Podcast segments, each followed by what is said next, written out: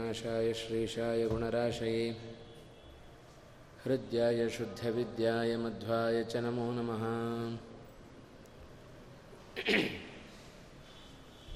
यो विप्रलम्भविपरीतमतिप्रभूतवादान्निरस्य कृतवान् भुवि तत्त्ववादम् सर्वेश्वरो हरिरिति प्रतिपादयन्तम् आनन्दतीर्थमुनिवर्यमहं नमामि भवति यदनुभावादेडमूकोऽपि वाग्मी जडमतिरपि जन्तुर्जायते प्राज्ञमौलिः सकलवचनचेतो देवता भारती सा मम वचसि निधत्तां सन्निधिं मानसे च अनवद्यात्मचारित्र्यं वादिखद्योतभास्करम् विद्यामान्यगुरुं वन्दे विद्याविद्योतभास्वरम् महत्कृतिशतैर्नित्यं विश्वरक्षणदीक्षितान् विश्वेशतीर्थचरणान् वन्दे विद्यागुरून् मम आपादमौलिपर्यन्तं गुरूणामाकृतिं स्मरेत् तेन विघ्नाः प्रणश्यन्ति सिद्ध्यन्ति च मनोरथाः पृथ्वीमण्डलमध्यस्थाः पूर्णबोधमतानुगाः वैष्णवाः विष्णुहृदयाः तान्नमस्ये गुरून् मम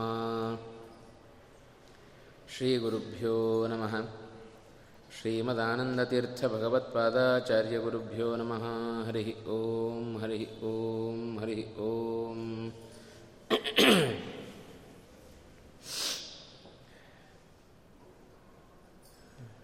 नारायणं नमस्कृत्य नरं चैव नरोत्तमं देवीं सरस्वतीं व्यासं ततो जयमुदीरयेत्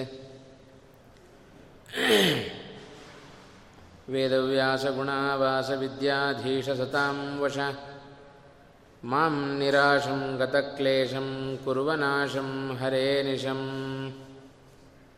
कृष्णं वन्दे मन्थपाशधरं दिव्यार्भकाकृतिं शिखाबन्धत्रयोपेतं भैष्मीमध्वकरार्चितम्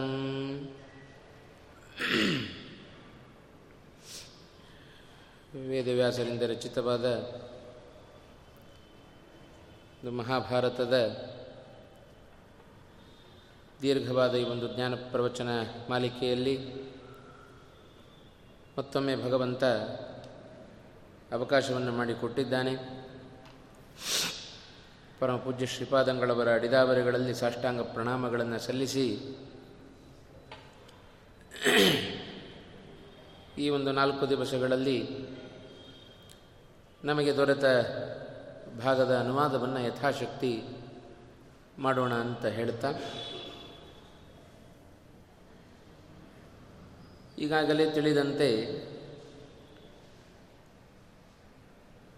ಭೀಷ್ಮಾಚಾರ್ಯರ ಕುರುಕುಲ ಪಿತಾಮಹ ಅಂತ ಕರೆಸಿಕೊಂಡವರು. ಭೀಷ್ಮಾಚಾರ್ಯರ ಅಂತ್ಯ ನಮಗೆ ಹೆಚ್ಚು ಪರಿಚಯ ಇದೆ. ಆದರೆ ಅವರ ಆದಿ ಎಷ್ಟು ಕೇಳಿದರೂ ಅದಷ್ಟು ಸುಲಭವಾಗಿ ಜ್ಞಾಪಕ ಉಳಿಯೋದಿಲ್ಲ. ಅಂತ್ಯ ಬಹಳ ರೋಚಕವಾದದ್ದು. ಹಾಗಾಗಿ ನಮಗೆ ಹೆಚ್ಚು ಪರಿಚಿತವೂ ಹೌದು, ರೋಚಕವೂ ಹೌದು, ಜ್ಞಾಪಕದಲ್ಲಿ ಉಳಿಯುತ್ತೆ. ಆದರೆ ಇದೇ ಭೀಷ್ಮಾಚಾರ್ಯರು ಅವರ ಹಿನ್ನೆಲೆ ಏನು? ಅವರ ಭೀಷ್ಮಾಚಾರ್ಯರು ಆದದ್ಯಾಕೆ ಇದರ ವಿವರಣೆಯನ್ನು ಈ ಒಂದು ಭಾಗದಲ್ಲಿ ಕಳೆದ ಅನೇಕ ದಿವಸಗಳಿಂದ ತಾವೆಲ್ಲ ಶ್ರವಣ ಮಾಡ್ತಾ ಇದ್ದೀರಿ. ದೇವವ್ರತಾಂತ ಹೆಸರನ್ನು ಪಡೆದುಕೊಂಡವ ಭೀಷ್ಮಾಚಾರ್ಯರಾದದ್ದು. ಅದು ಹೇಗೆ ಎನ್ನುವುದರ ವಿವರಣೆ ಈ ಒಂದು ಭಾಗ ಹಾಗೂ ಕಳೆದ ಭಾಗದಲ್ಲಿ ತಾವೆಲ್ಲ ಶ್ರವಣ ಮಾಡಿದ್ದೀರಿ, ಅದರ ಮುಂದುವರಿದ ಭಾಗವನ್ನು ಇವತ್ತಿನ ದಿವಸ ನೋಡೋಣ ಈಗಾಗಲೇ ತಿಳಿದಂತೆ ಶಂತನು ಮಹಾರಾಜ ಗಂಗೆಯನ್ನು ವಿವಾಹ ಮಾಡಿಕೊಂಡಿದ್ದಾನೆ. ಅವಳ ಷರತ್ತುಗಳಿಗೂ ತಾನು ಬದ್ಧನಾಗಿದ್ದಾನೆ. ಏನು ಮಾಡಿದರೂ ತಾವೇನು ಪ್ರಶ್ನೆ ಮಾಡಬಾರದು ಅಂತ ಅವಳ ಕರಾರು. ಅದಕ್ಕನುಗುಣವಾಗಿ ಆಯಿತು ಅಂತ ಶಂತನು ಮಹಾರಾಜ ತಾನು ಒಪ್ಪಿಕೊಂಡಿದ್ದಾನೆ. ಲೋಕದಲ್ಲಿ ಯಾರೂ ಮಾಡಲಾಗದ ಕೆಲಸವನ್ನು ಗಂಗೆ ಮಾಡಿದರೂ ತಾನು ಸಹಿಸಿಕೊಂಡ. ಕೊನೆಗೆ ಅವನ ಸಹನೆಯ ಕಟ್ಟೆ ಒಡೆದು ಅವ ಕೇಳಿಬಿಟ್ಟ, ಗಂಗೆ ತಾನು ಮರೆಯಾಗಿ ಹೋಗಿದ್ದಾಳೆ ಅನ್ನುವ ಕಥಾಭಾಗದೊಂದಿಗೆ ಕಳೆದ ಪ್ರವಚನವನ್ನು ತಾವೆಲ್ಲ ಕೇಳಿದ್ದೀರಿ ಅಲ್ಲಿಯವರೆಗೆ. ಅಲ್ಲಿಂದ ಮುಂದುವರಿದ ಭಾಗ. ನಂತರ ಅದೇ ಗಂಗೆ ಬಿಟ್ಟದ್ದಕ್ಕೆ ಕಾರಣವನ್ನು ಕೂಡ ತಿಳಿಸ್ತಾಳೆ. ನಂತರ ಏನಾಯಿತು? ಶಂತನು ಮಹಾರಾಜ ಬಹಳಷ್ಟು ಪರಾಕ್ರಮಿ. ಅವನ ಪರಾಕ್ರಮವನ್ನು ವ್ಯಾಸರು ಅನೇಕ ಹಿಂದಿನ ಅಧ್ಯಾಯಗಳಲ್ಲೂ ವರ್ಣನೆ ಮಾಡಿದ್ದಾರೆ. ಮುಂದೂ ಒಮ್ಮೆ ಶಂತನುವಿನ ಪರಿಚಯವನ್ನು ಮಾಡಿಸಿಕೊಡುವಾಗ ಬಹಳ ಚೆನ್ನಾಗಿ ಅವನಲ್ಲಿರುವ ಗುಣಗಳನ್ನು ವರ್ಣನೆ ಮಾಡಿದರು ಒಬ್ಬ ರಾಜಾಂತ ಕರೆಸಿಕೊಳ್ಳುವವ ಹೇಗಿರಬೇಕು ಅನ್ನೋದಕ್ಕೆ ದೃಷ್ಟಾಂತ ಅವ ಶಂತನು ಅಂತ ಮಹಾಭಾರತದಲ್ಲಿ ಬರುವ ಎಲ್ಲ ಪಾತ್ರಗಳು ಹೀಗೆ. ಎಲ್ಲವೂ ಅತ್ಯಂತ ರೋಚಕವಾದ ಮಹಿಮಾ, ಅತ್ಯಂತ ಅದ್ಭುತವಾದ ಮಹಿಮೆಗಳನ್ನು ಉಳ್ಳಂತಹ ಪಾತ್ರಗಳೇ ಮಹಾಭಾರತದಲ್ಲಿ ನಾವು ಅದನ್ನು ಕಾಣ್ತಾ ಇದ್ದೇವೆ. ಅದರಂತೆ ಶಂತನು ಮಹಾರಾಜನು ಕೂಡ ವಿಶೇಷವಾಗಿ ಅವನಲ್ಲಿ ಶಂತನೋಹೋ ಕೀರ್ತಯಿಷ್ಯಾಮಿ ಸರ್ವಾನೇವ ಗುಣಾನಹಂ ದಮೋ ದಾನಂ ಕ್ಷಮಾ ಬುದ್ಧಿ ಹ್ರೀಹಿ ಧೃತಿಸ್ತೇಜ ಉತ್ತಮಂ ನಿತ್ಯಾನನ್ಯಸ ನಿತ್ಯ ಅನ್ಯಾಸನ್ಮಹಾಸತ್ವೇ ಶಾಂತನೌ ಪುರುಷರ್ಷಭೆ. ಒಂದು ಒಳ್ಳೆ ಮಾತನ್ನು ಹೇಳಿದ್ದು ವ್ಯಾದ, ವ್ಯಾಸರು. ಅವನಲ್ಲಿ ಎಲ್ಲ ಗುಣಗಳು ಆಶ್ರಯವನ್ನು ಪಡ್ಕೊಂಡಿದ್ದಾರೆ ಎಲ್ಲ ಗುಣಗಳು ಹೇಳ್ತಾವಂತೆ, ನಮಗೆ ಶಂತನವನ್ನು ಬಿಟ್ಟರೆ ಬೇರೆಯವರಲ್ಲಿ ನಮಗೆ ಚೆನ್ನಾಗಿ ಆಶ್ರಯ ಸಿಗೋದಿಲ್ಲ ಅಂತ ಹೇಳಿ ಎಲ್ಲವೂ ಅವನಲ್ಲಿ ಸೇರಿಕೊಂಡಿದ್ದಾವೋ ಏನು ಅಂತ. ಅಷ್ಟರ ಮಟ್ಟಿಗೆ ಅವ ದಾನ ಜೊತೆಗೆ ಧರ್ಮ, ಶಮ, ಜೊತೆಗೆ ಅವನಲ್ಲಿ ಧೈರ್ಯ ಇವೆಲ್ಲವೂ ಉತ್ತಮವಾದ ತೇಜಸ್ಸು, ಇವೆಲ್ಲವೂ ಅವನಲ್ಲಿ ಅವನ ಶರೀರದಲ್ಲಿ ಮೈಗೂಡಿಸಿಕೊಂಡಿದ್ದಾನೆ. ಅವ ಶಂತನು. ಇಂಥ ಮಹಾಪರಾಕ್ರಮಿಯಾದವ. ಅವನ ನೀಳವಾದ ಕಂಠ, ಒಳ್ಳೆಯ ಲಕ್ಷಣಪೂರಿತವಾಗಿರತಕ್ಕಂಥ ಬಾಹುಗಳು, ಒಬ್ಬ ಕ್ಷತ್ರಿಯನಿಗೆ ಬೇಕಾಗಿರತಕ್ಕಂಥದ್ದೆಂತ ಅಂಥ ಉತ್ತಮವಾದ ಬಾಹುಬಲ, ಒಳ್ಳೆಯ ಆಕೃತಿ, ಧೀರವಾದ ದಿಟ್ಟತನದ ವ್ಯಕ್ತಿತ್ವ ಅದು ಶಂತನುವಿನದ್ದು. ಯಾಕೆಂದರೆ ಹಿಂದೆಲ್ಲ ಅವನ ಪರಾಕ್ರಮವನ್ನು ತಾವು ಕೇಳಿದ್ದೀರಿ. ಅವ ಎಷ್ಟರ ಮಟ್ಟಿಗೆ ಧರ್ಮದಲ್ಲಿ ಆಸಕ್ತನಾಗಿದ್ದ ಅಂತ ಹೇಳಿದರೆ ಉಳಿದವರೆಲ್ಲ ಅವನನ್ನು ನೋಡಿ ತೀರ್ಮಾನ ಮಾಡಿದರಂತೆ. ಧರ್ಮ, ಅರ್ಥ, ಕಾಮ, ಮೋಕ್ಷ ನಾಲ್ಕು ವಿಧವಾದ ಪುರುಷಾರ್ಥಗಳಿದ್ದಾವೆ. ಮೋಕ್ಷ ಅದು ಪರಮ ಪುರುಷಾರ್ಥ ಬಿಟ್ಟುಬಿಡ್ರಿ ಈ ಧರ್ಮ, ಅರ್ಥ, ಕಾಮ ಈ ಮೂರರಲ್ಲಿ ಯಾವುದು ಶ್ರೇಷ್ಠ? ಆ ಮೂರರಲ್ಲಿ ಯಾವುದು ಶ್ರೇಷ್ಠ ಅಂತ ನಾವು ತಿಳ್ಕೊಳ್ಬೇಕಾದ್ರೆ ಶಂತನುವಿನ ನೋಡಬೇಕಂತೆ. ಯಾಕೆಂದರೆ ಅವನ ಆಚರಣೆಯನ್ನು ನೋಡಿ ಎಲ್ಲ ತೀರ್ಮಾನ ಮಾಡಿದರು. ಈ ಧರ್ಮ, ಅರ್ಥ, ಕಾಮ ಮೂರರಲ್ಲಿ ಧರ್ಮ ಅತ್ಯಂತ ಶ್ರೇಷ್ಠ ಅಂತಂದರು. ಯಾಕೆಂದರೆ ಅಷ್ಟರ ಮಟ್ಟಿಗಿವ ಧರ್ಮಾಚರಣೆಯನ್ನು ತಾನು ಮಾಡ್ತಾ ಇದ್ದಾನೆ. ಶಂತನುವಿನ ವೈಶಿಷ್ಟ್ಯ ಏನಪ್ಪಾ ಅಂತ ಹೇಳಿದರೆ, ಕೇವಲ ಒಂದು ಮನೆಯಲ್ಲಿ ಹೆಗ್ಗಳಿಕೆ ಬರಬೇಕು ಅಂಥೇಳಿ ಮನೆಯಲ್ಲಿ ಹಿರಿಯನಾದವ ತಾನು ಮಾತ್ರ ಧರ್ಮಾಚರಣೆಯನ್ನು ಮಾಡಿದರೆ ಸಾಲದಂತೆ. ಎಲ್ಲರ ಕೈಯಲ್ಲಿ ಮನೆಯಲ್ಲಿದ್ದವರ ಕೈಯಲ್ಲೆಲ್ಲ ಧರ್ಮಾಚರಣೆ ಮಾಡಿಸಬೇಕು. ಅದು ಶ್ರೇಷ್ಠ ಅಂತ. ಅದು ನಿಜವಾದ ಧರ್ಮ. ಹಾಗೆ ಶಂತನು ತಾನು ಮಾತ್ರ ಧಾರ್ಮಿಕನಾಗದೆ, ತಾನು ಮಾತ್ರ ಧರ್ಮವನ್ನು ಆಚರಣೆ ಮಾಡೋದಲ್ಲದೆ ಎಲ್ಲರ ಕೈಯಲ್ಲೂ ಧರ್ಮವನ್ನು ಆಚರಣೆ ಮಾಡಿಸ್ತಾ ಇದ್ದ. ಬಹಳ ಚೆನ್ನಾಗಿ ವ್ಯಾಸರದನ್ನು ಉಲ್ಲೇಖ ಮಾಡುತ್ತಾರೆ ಅವ ಶಂತನು ರಾಜ್ಯವನ್ನು ಆಳುವ ಸಂದರ್ಭದಲ್ಲಿ ವಿನಾಕಾರಣ ಯಾರಿಗೂ ಮರಣ ಇಲ್ಲ. ಅಕಾಲ ಮರಣ ಇಲ್ಲ. ಎಲ್ಲರೂ ಮಹಾಧಾರ್ಮಿಕರಾಗಿ, ಧರ್ಮ ಉಳ್ಳವರಾಗಿ ಬಹಳ ಚೆನ್ನಾಗಿ ಹೇಳುತ್ತಾರೆ, ಅವ ರಾಜ್ಯವಾಳುವ ಕಾಲಕ್ಕೆ ಎಲ್ಲರ ಮಾತು ಸತ್ಯವಾದ ಮಾತುಗಳೇ ಆಗಿದ್ದವು ಅಂತ.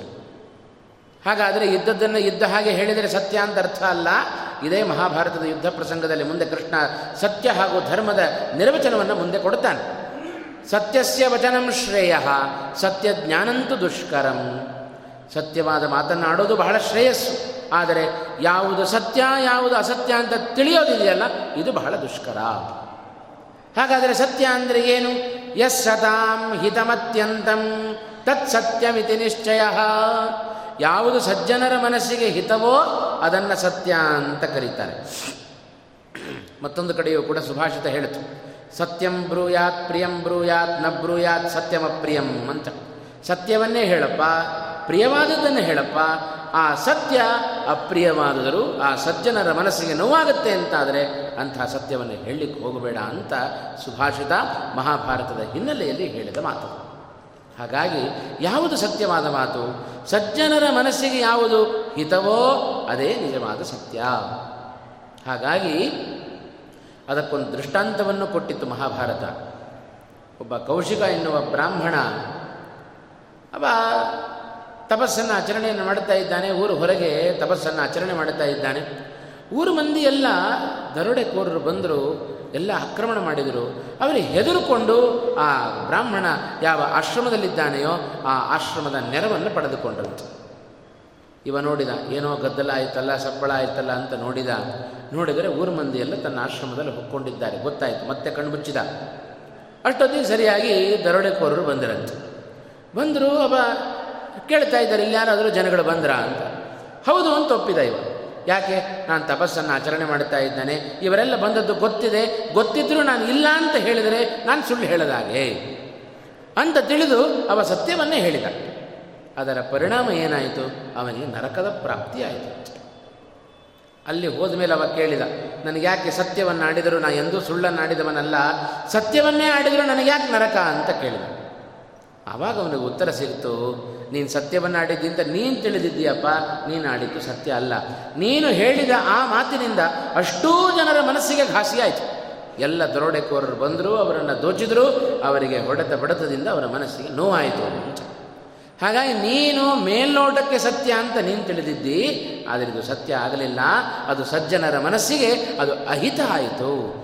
ಆದ್ದರಿಂದ ಅದು ನೀನು ಸುಳ್ಳನ್ನೇ ಆಡಿದ ಹಾಗೆ ಅಂತ ಅದರ ವಿವರಣೆಯನ್ನು ಕೊಡ್ತಾರೆ. ಅದಕ್ಕೊಂದು ಕಥೆಯ ದೃಷ್ಟಾಂತವನ್ನು ಕೊಟ್ಟು ಮಹಾಭಾರತ ಮುಂದದರ ವಿವರಣೆಯನ್ನು ಕೊಡಲಿಕ್ಕಿದೆ.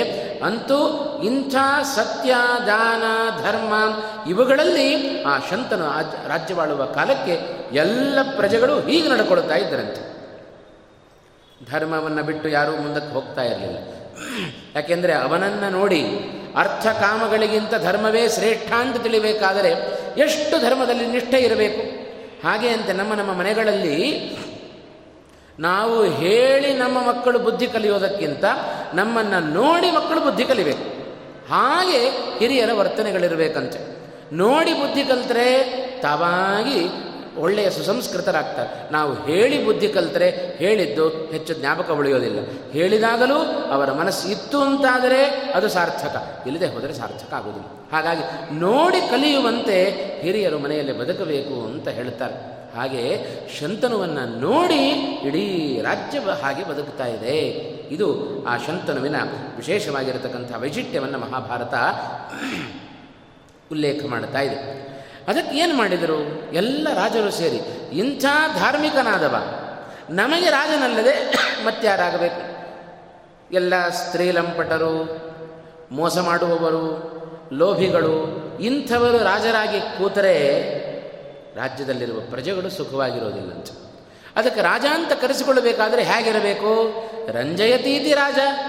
ಯಾರು ಪ್ರಜೆಗಳನ್ನು ರಂಜಿಸ್ತಾನೆಯೋ ಅವನನ್ನು ರಾಜ ಅಂತ ಕರೀತಾರೆ. ಹಾಗಾಗಿ ಇಂಥ ವ್ಯಕ್ತಿ ಶಂತನುವಿನಂಥ ವ್ಯಕ್ತಿ ಪ್ರಾಯ ನಮಗೆ ಯಾರೂ ಜಗತ್ತಿನಲ್ಲಿ ಸಿಗಲಿಕ್ಕೆ ಸಾಧ್ಯ ಇಲ್ಲ. ಯಾಕೆಂದರೆ ಇವನಿಗೆ ಪ್ರಜೆಗಳ ಸುಖವೇ ಇವನ ಸುಖ, ಪ್ರಜೆಗಳ ದುಃಖವೇ ಇವನ ದುಃಖ ಅಂತ. ಹೀಗೆ ಬದುಕ್ತಾ ಇದ್ದಾನೆ ಶಂತನು, ಇಡೀ ತನ್ನ ಜೀವನವನ್ನು ಧರ್ಮಕ್ಕೋಸ್ಕರ ಮೀಸಲಾಗಿಟ್ಟಿದ್ದಾನೆ, ಸತ್ಯವನ್ನೇ ನುಡಿತಾ ಇದ್ದಾನೆ, ಅಂದರೆ ಯಾರ ಮನಸ್ಸಿಗೂ ನೋವನ್ನು ಉಂಟು ಮಾಡ್ತಾ ಇಲ್ಲ ತಾನು ಧರ್ಮಾಚರಣೆಯನ್ನು ಮಾಡೋದಲ್ಲದೆ ಇಡೀ ರಾಜ್ಯದ ಪ್ರಜೆಗಳಿಗೂ ಧರ್ಮದ ಬುದ್ಧಿಯನ್ನು ಹುಟ್ಟು ಹಾಕಿ ಅವ ಧರ್ಮಾಚರಣೆಯನ್ನು ಮಾಡಿಸ್ತಾ ಇದ್ದಾನೆ. ಇದು ಆ ಶಂತವಿನ ಶಂತನುವಿನ ವೈಶಿಷ್ಟ್ಯ.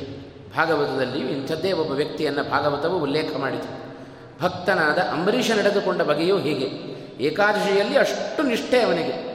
ತಾನು ಏಕಾದಶಿ ಉಪವಾಸವನ್ನು ಮಾಡೋದಲ್ಲದೆ ತನ್ನ ಎಲ್ಲ ಪ್ರಜೆಗಳಿಗೂ ಏಕಾದಶಿಯ ಆ ಒಂದು ಹುಚ್ಚನ್ನು ಹಿಡಿಸಿದ ವ್ಯಕ್ತಿ ಅವ ಅಂಬರೀಷ ಅಂತ ಭಾಗವತ ಉಲ್ಲೇಖವನ್ನು ಮಾಡುತ್ತಾ ಇದೆ. ಅದನ್ನು ಗಮನಿಸಿದರೆ ನಾವು ಹೇಗಿರಬೇಕು ಅನ್ನೋದನ್ನು ಪುರಾಣ ಇತಿಹಾಸಗಳು ಚೆನ್ನಾಗಿ ನಮಗೆ ಪಾಠ ಕಲಿಸ್ತಾ ಇದ್ದಾವೆ. ಆದ್ದರಿಂದ ಅಂಥ ಶಂತನು, ವೀರನಾಗಿರ್ತಕ್ಕಂತಹ ಆ ಶಂತನುವಿನನ್ನ ಎಲ್ಲರೂ ರಾಜ್ಯದಲ್ಲಿ ಚಕ್ರಾಧಿಪತಿಯನ್ನಾಗಿ ಮಾಡಿದರಂತವನು. ಇವನೇ ನಮಗೆ ಉತ್ತಮನಾದ ರಾಜ ಎಂಬುದಾಗಿ ಅವನನ್ನು ಚಕ್ರಾಧಿಪತಿ, ಚಕ್ರ ಚಕ್ರ ಚಕ್ರಾಧಿಪತಿಯನ್ನಾಗಿ ಮಾಡಿ ಅವರೆಲ್ಲರೂ ನಿಶ್ಚಿಂತೆಯಿಂದ ಇದ್ದಾರಂತೆ. ಯಾಕೆಂದರೆ ದೊಡ್ಡವರನ್ನು ಒಬ್ಬ ಯೋಗ್ಯರನ್ನು ಉನ್ನತ ಸ್ಥಾನದಲ್ಲಿ ಕೂಡಿಸಿದರೆ ಮುಂದೆ ನಮಗೆ ನಿಶ್ಚಿಂತೆ. ಯಾಕೆಂದರೆ ಎಲ್ಲ ಜವಾಬ್ದಾರಿಯನ್ನು ಅವರು ತಗೊಂಡಿರ್ತಾರೆ ಅಂತ ಹಾಗಾಗಿ ಯಾರೋ ಅಯೋಗ್ಯರನ್ನು ಅಧಿಕಾರದಲ್ಲಿ ಕೂಡಿಸಿದರೆ ರಾಜ್ಯದಲ್ಲಿರುವ ಎಲ್ಲರಿಗೂ ಭಯ ಭಯ ಭಯ. ನೋಡ್ರಿ ಮಹಾಭಾರತ ಹೇಳುತ್ತಾ ಇದೆ, ಲೋಕದಲ್ಲಿಯೂ ನಾವೀಗ ಅಳವಡಿಸಿಕೊಳ್ಳಬೇಕಾದಂಥ ನೀತಿಗಳನ್ನು ತಿಳಿಸ್ತಾ ಇದೆ. ಆಗಾಗ ನಮಗೆ ಪ್ರಜಾ ರಾಜ್ಯವನ್ನು ನಿರ್ಮಾಣ ಮಾಡುವ ಅವಕಾಶಗಳು ಸಿಗ್ತಾವೆ. ಹಾಗಾಗಿ ಎಂಥವರನ್ನು ಯೋಗ್ಯರನ್ನಾದವರನ್ನು ಎಂಥವರನ್ನ ಸ್ಥಾನದಲ್ಲಿ ಕೂಡಿಸಬೇಕು, ಎಂಥವರನ್ನು ಕೂಡಿಸಬಾರದು ಅಂತ. ಹೀಗೆ ತೀರ್ಮಾನ ಮಾಡಿ ಅವರು ಚಕ್ರಾಧಿಪತಿಗಳನ್ನಾಗಿ ಮಾಡಿದ್ದು ಅವ ಶಂತನುವಿನನ್ನ ಅಂತ. ಹಾಗೆ ಮಾಡಿ ವೀತ ಶೋಕ ಭಯ ಬಾಧಾ ಸುಖ ಸ್ವಪ್ನ ನಿಬೋಧನಾ ಪತಿಂ ಭಾರತ ಗೋಪ್ತಾರಂ ಸಮಪದ್ಯಂತ ಭೂಮಿಪಾಹ ಅಂತ. ಆ ಶಂತನುವನನ್ನು ರಾಜನನ್ನಾಗಿ ಮಾಡಿ ಅವರೆಲ್ಲ ಯಾವುದೇ ಭಯಗಳಿಲ್ಲದೆ, ಭಯ ಇಲ್ಲ, ದುಃಖ ಇಲ್ಲ, ಚಿಂತೆ ಇಲ್ಲ, ಇದು ಯಾವುದರಿಂದಲೂ ಇಲ್ಲದಂತೆ ನಿಶ್ಚಿಂತರಾಗಿ ರಾಜ್ಯದಲ್ಲಿ ಕೇವಲ ಧರ್ಮವನ್ನು ಪಾಲನೆ ಮಾಡಿಕೊಂಡು ಜೀವನವನ್ನು ನಡೆಸ್ತಾ ಇದ್ದಾರೆ. ಹೀಗೆ ಶಂತನು ಮಹಾರಾಜ ವಿಶೇಷವಾಗಿ ತನ್ನ ಪ್ರಜೆಗಳನ್ನೆಲ್ಲ ತಾನು ತಯಾರು ಮಾಡಿದ್ದ. ಬ್ರಹ್ಮ ಪರ್ಯಚರತ್ ಕ್ಷತ್ರಂ ವಿಷಃ ಕ್ಷತ್ರ ಮನೋರಥಾ ಬ್ರಹ್ಮಕ್ಷತ್ರ ಅನುರಕ್ತಾಶ್ಚ ಶೂದ್ರಾಹ ಪರ್ಯಚರನ್ ವಿಷಃ ಅಂತ. ಬಹಳ ಒಳ್ಳೆ ಮಾತನ್ನು ಹೇಳಿದರು ಹೇಗೆ? ರಾಮಚಂದ್ರ ಅಯೋಧ್ಯಾ ಪಟ್ಟಣದಲ್ಲಿ ರಾಜ್ಯ ಮಾಡುವ ಕಾಲಕ್ಕೆ ಅವನ ಪ್ರಜೆಗಳು ಧರ್ಮವನ್ನು ಬಿಟ್ಟು ಬೇರೆದ್ದನ್ನು ಆಚರಣೆ ಮಾಡ್ತಾ ಇರಲಿಲ್ಲವೋ, ಅದರಂತೆ ಶಂತನುವು ಕೂಡ ವಿಶೇಷವಾಗಿ ಪ್ರಜೆಗಳಲ್ಲಿ ಧಾರ್ಮಿಕ ಬುದ್ಧಿಯನ್ನು ಉಂಟು ಮಾಡ್ತಾ ಇತ್ತು.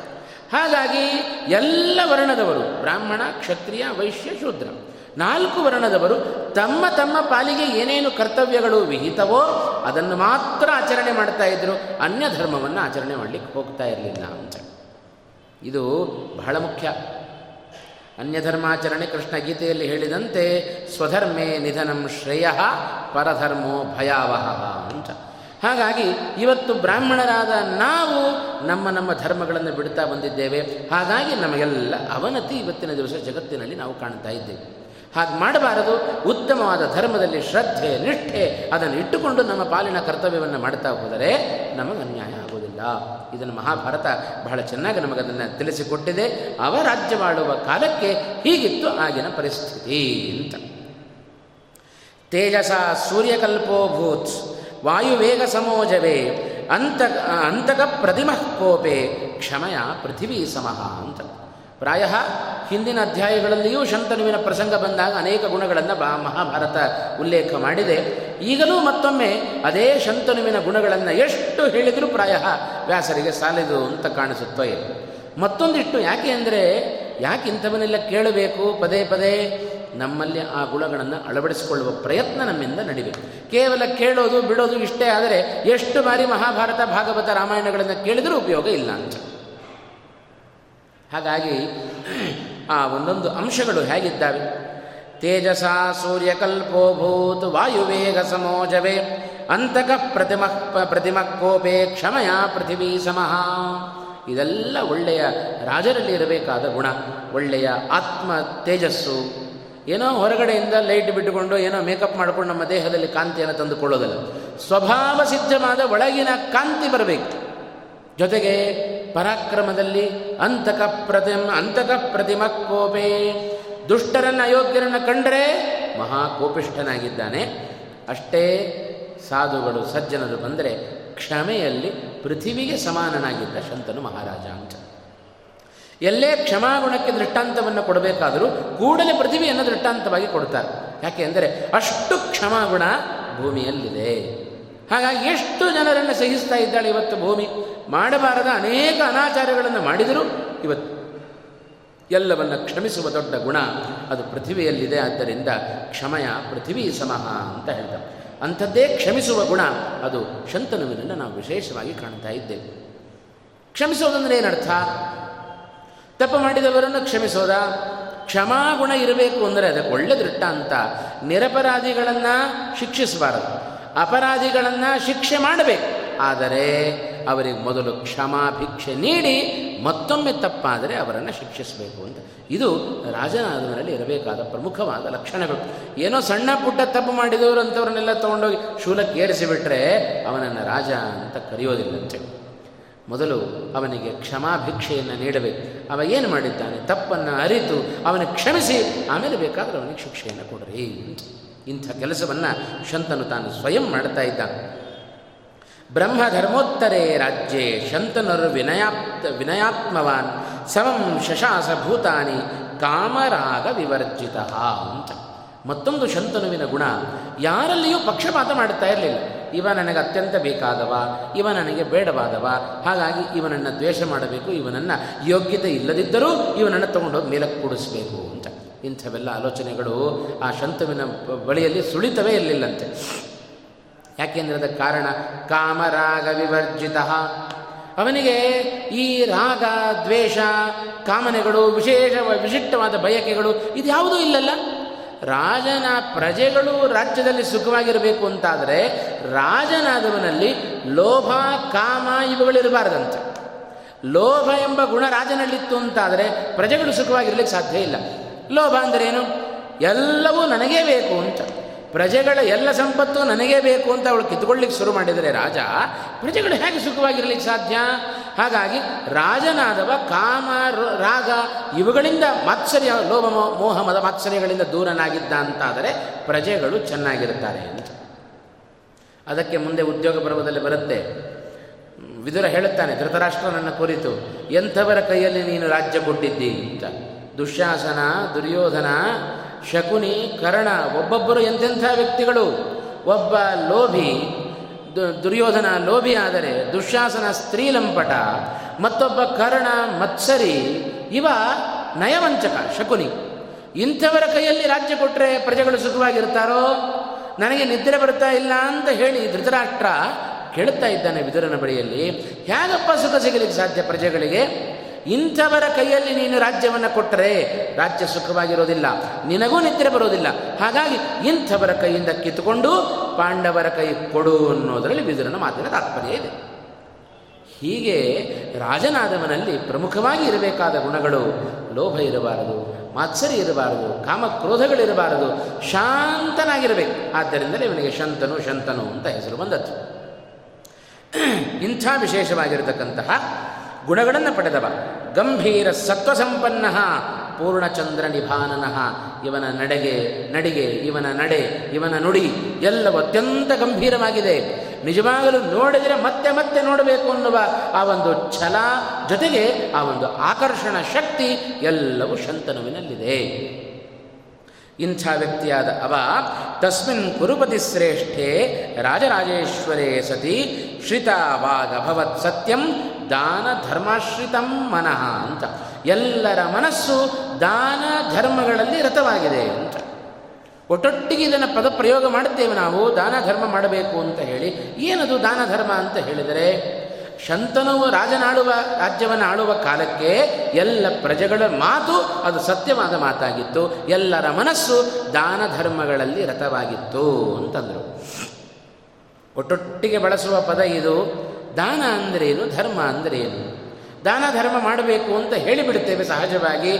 ದಾನ ಅಂದರೆ ಯೋಗ್ಯನಾದ ವ್ಯಕ್ತಿ, ಒಳ್ಳೆಯ ಶಾಸ್ತ್ರವನ್ನು ಅಭ್ಯಾಸ ಮಾಡಿದ ವ್ಯಕ್ತಿ, ನಿರಂತರವಾಗಿ ಆಚಾರಶೀಲನಾದ, ವಿಚಾರಶೀಲನಾದ ವ್ಯಕ್ತಿಯನ್ನು ಮನೆಗೆ ಕರೆದು, ಒಳಗಡೆ ಆಸನ ಪಾದ್ಯಾದಿಗಳನ್ನು ಕೊಟ್ಟು, ಅವನನ್ನು ಕೂಡಿಸಿ, ಅವನಿಗೆ ಅರ್ಘ್ಯಪಾದ್ಯಾದಿ ಉಪಚಾರಗಳನ್ನು ಮಾಡಿ, ಅವನಿಗೇನು ಪದಾರ್ಥಗಳನ್ನು ಕೊಡ್ತೇವಲ್ಲ, ಅದನ್ನು ದಾನ ಅಂತ ಕರೀತಾರೆ. ಧರ್ಮ ಅಂದರೇನು? ಮಾನವೀಯತೆಯಿಂದ ಕೊಡುವ ವಸ್ತುವನ್ನು ಧರ್ಮ ಅಂತ ಕರೀತಾರೆ. ಯಾರೋ ಬೀದಿಯಲ್ಲಿ ಅಮ್ಮ ಅಂತ ಕರೆದ ಒಬ್ಬ, ಮಾನವೀಯತೆಯ ದೃಷ್ಟಿಯಿಂದ ಹೋಗಿ ಅವನಿಗೊಂದು ಪದಾರ್ಥವನ್ನು ಕೊಟ್ಟೆವು. ಅದನ್ನು ಧರ್ಮ ಅಂತ ಕರೆದು ಹಾಗಾಗಿ ದಾನ ಅಂತ ಹೇಳಿದರೆ ಅದು ಉತ್ತಮವಾದ ವ್ಯಕ್ತಿಯನ್ನು ಮನೆಗೆ ಕರೆದು ಆದರ ಉಪಚಾರಗಳನ್ನು ಮಾಡಿ ಅವನಿಗೆ ವಸ್ತುಗಳನ್ನು ಕೊಡ್ತಕ್ಕಂಥದ್ದು. ಧರ್ಮ ಅಂದರೆ ಮಾನವೀಯತೆಯಿಂದ ಕೊಡುವ ವಸ್ತುಗಳನ್ನು ಧರ್ಮ ಅಂತ ಕರೀತಾರೆ. ಹಾಗಾಗಿ ನಾವು ದಾನಿಗಳು ಆಗಬೇಕು, ಧರ್ಮಿಗಳು ಆಗಬೇಕು. ಕೃಷ್ಣ ಅದನ್ನೇ ಗೀತೆಯಲ್ಲಿ ಒಂದು ಮಾತು ಹೇಳಿದ. ತಸ್ಯ ಪ್ರಾಣ್ಯುಪಕಾರೇಣ ಪ್ರೀತೋ ಭವತಿ ಕೇಶವ. ಭಗವಂತನಿಗೆ ಯಾರು ಉತ್ತಮವಾದ ಸಾತ್ವಿಕ ಭಕ್ತರು?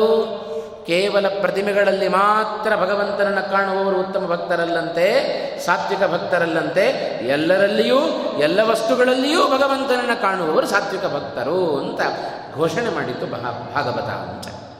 ಹಾಗೆಯೇ ಅವರಲ್ಲಿಯೂ ಭಗವಂತನನ್ನು ಕಾಣಬೇಕು. ಅದಕ್ಕೆ ಭಾಗವತ ಹೇಳುವ ಮತ್ತೊಬ್ಬ ವ್ಯಕ್ತಿ ರಂತಿದೇವನ ದೃಷ್ಟಾಂತವನ್ನು ಕೊಟ್ಟಿತ್ತು ನವಮಸ್ಕಂದ ಭಾಗವತ.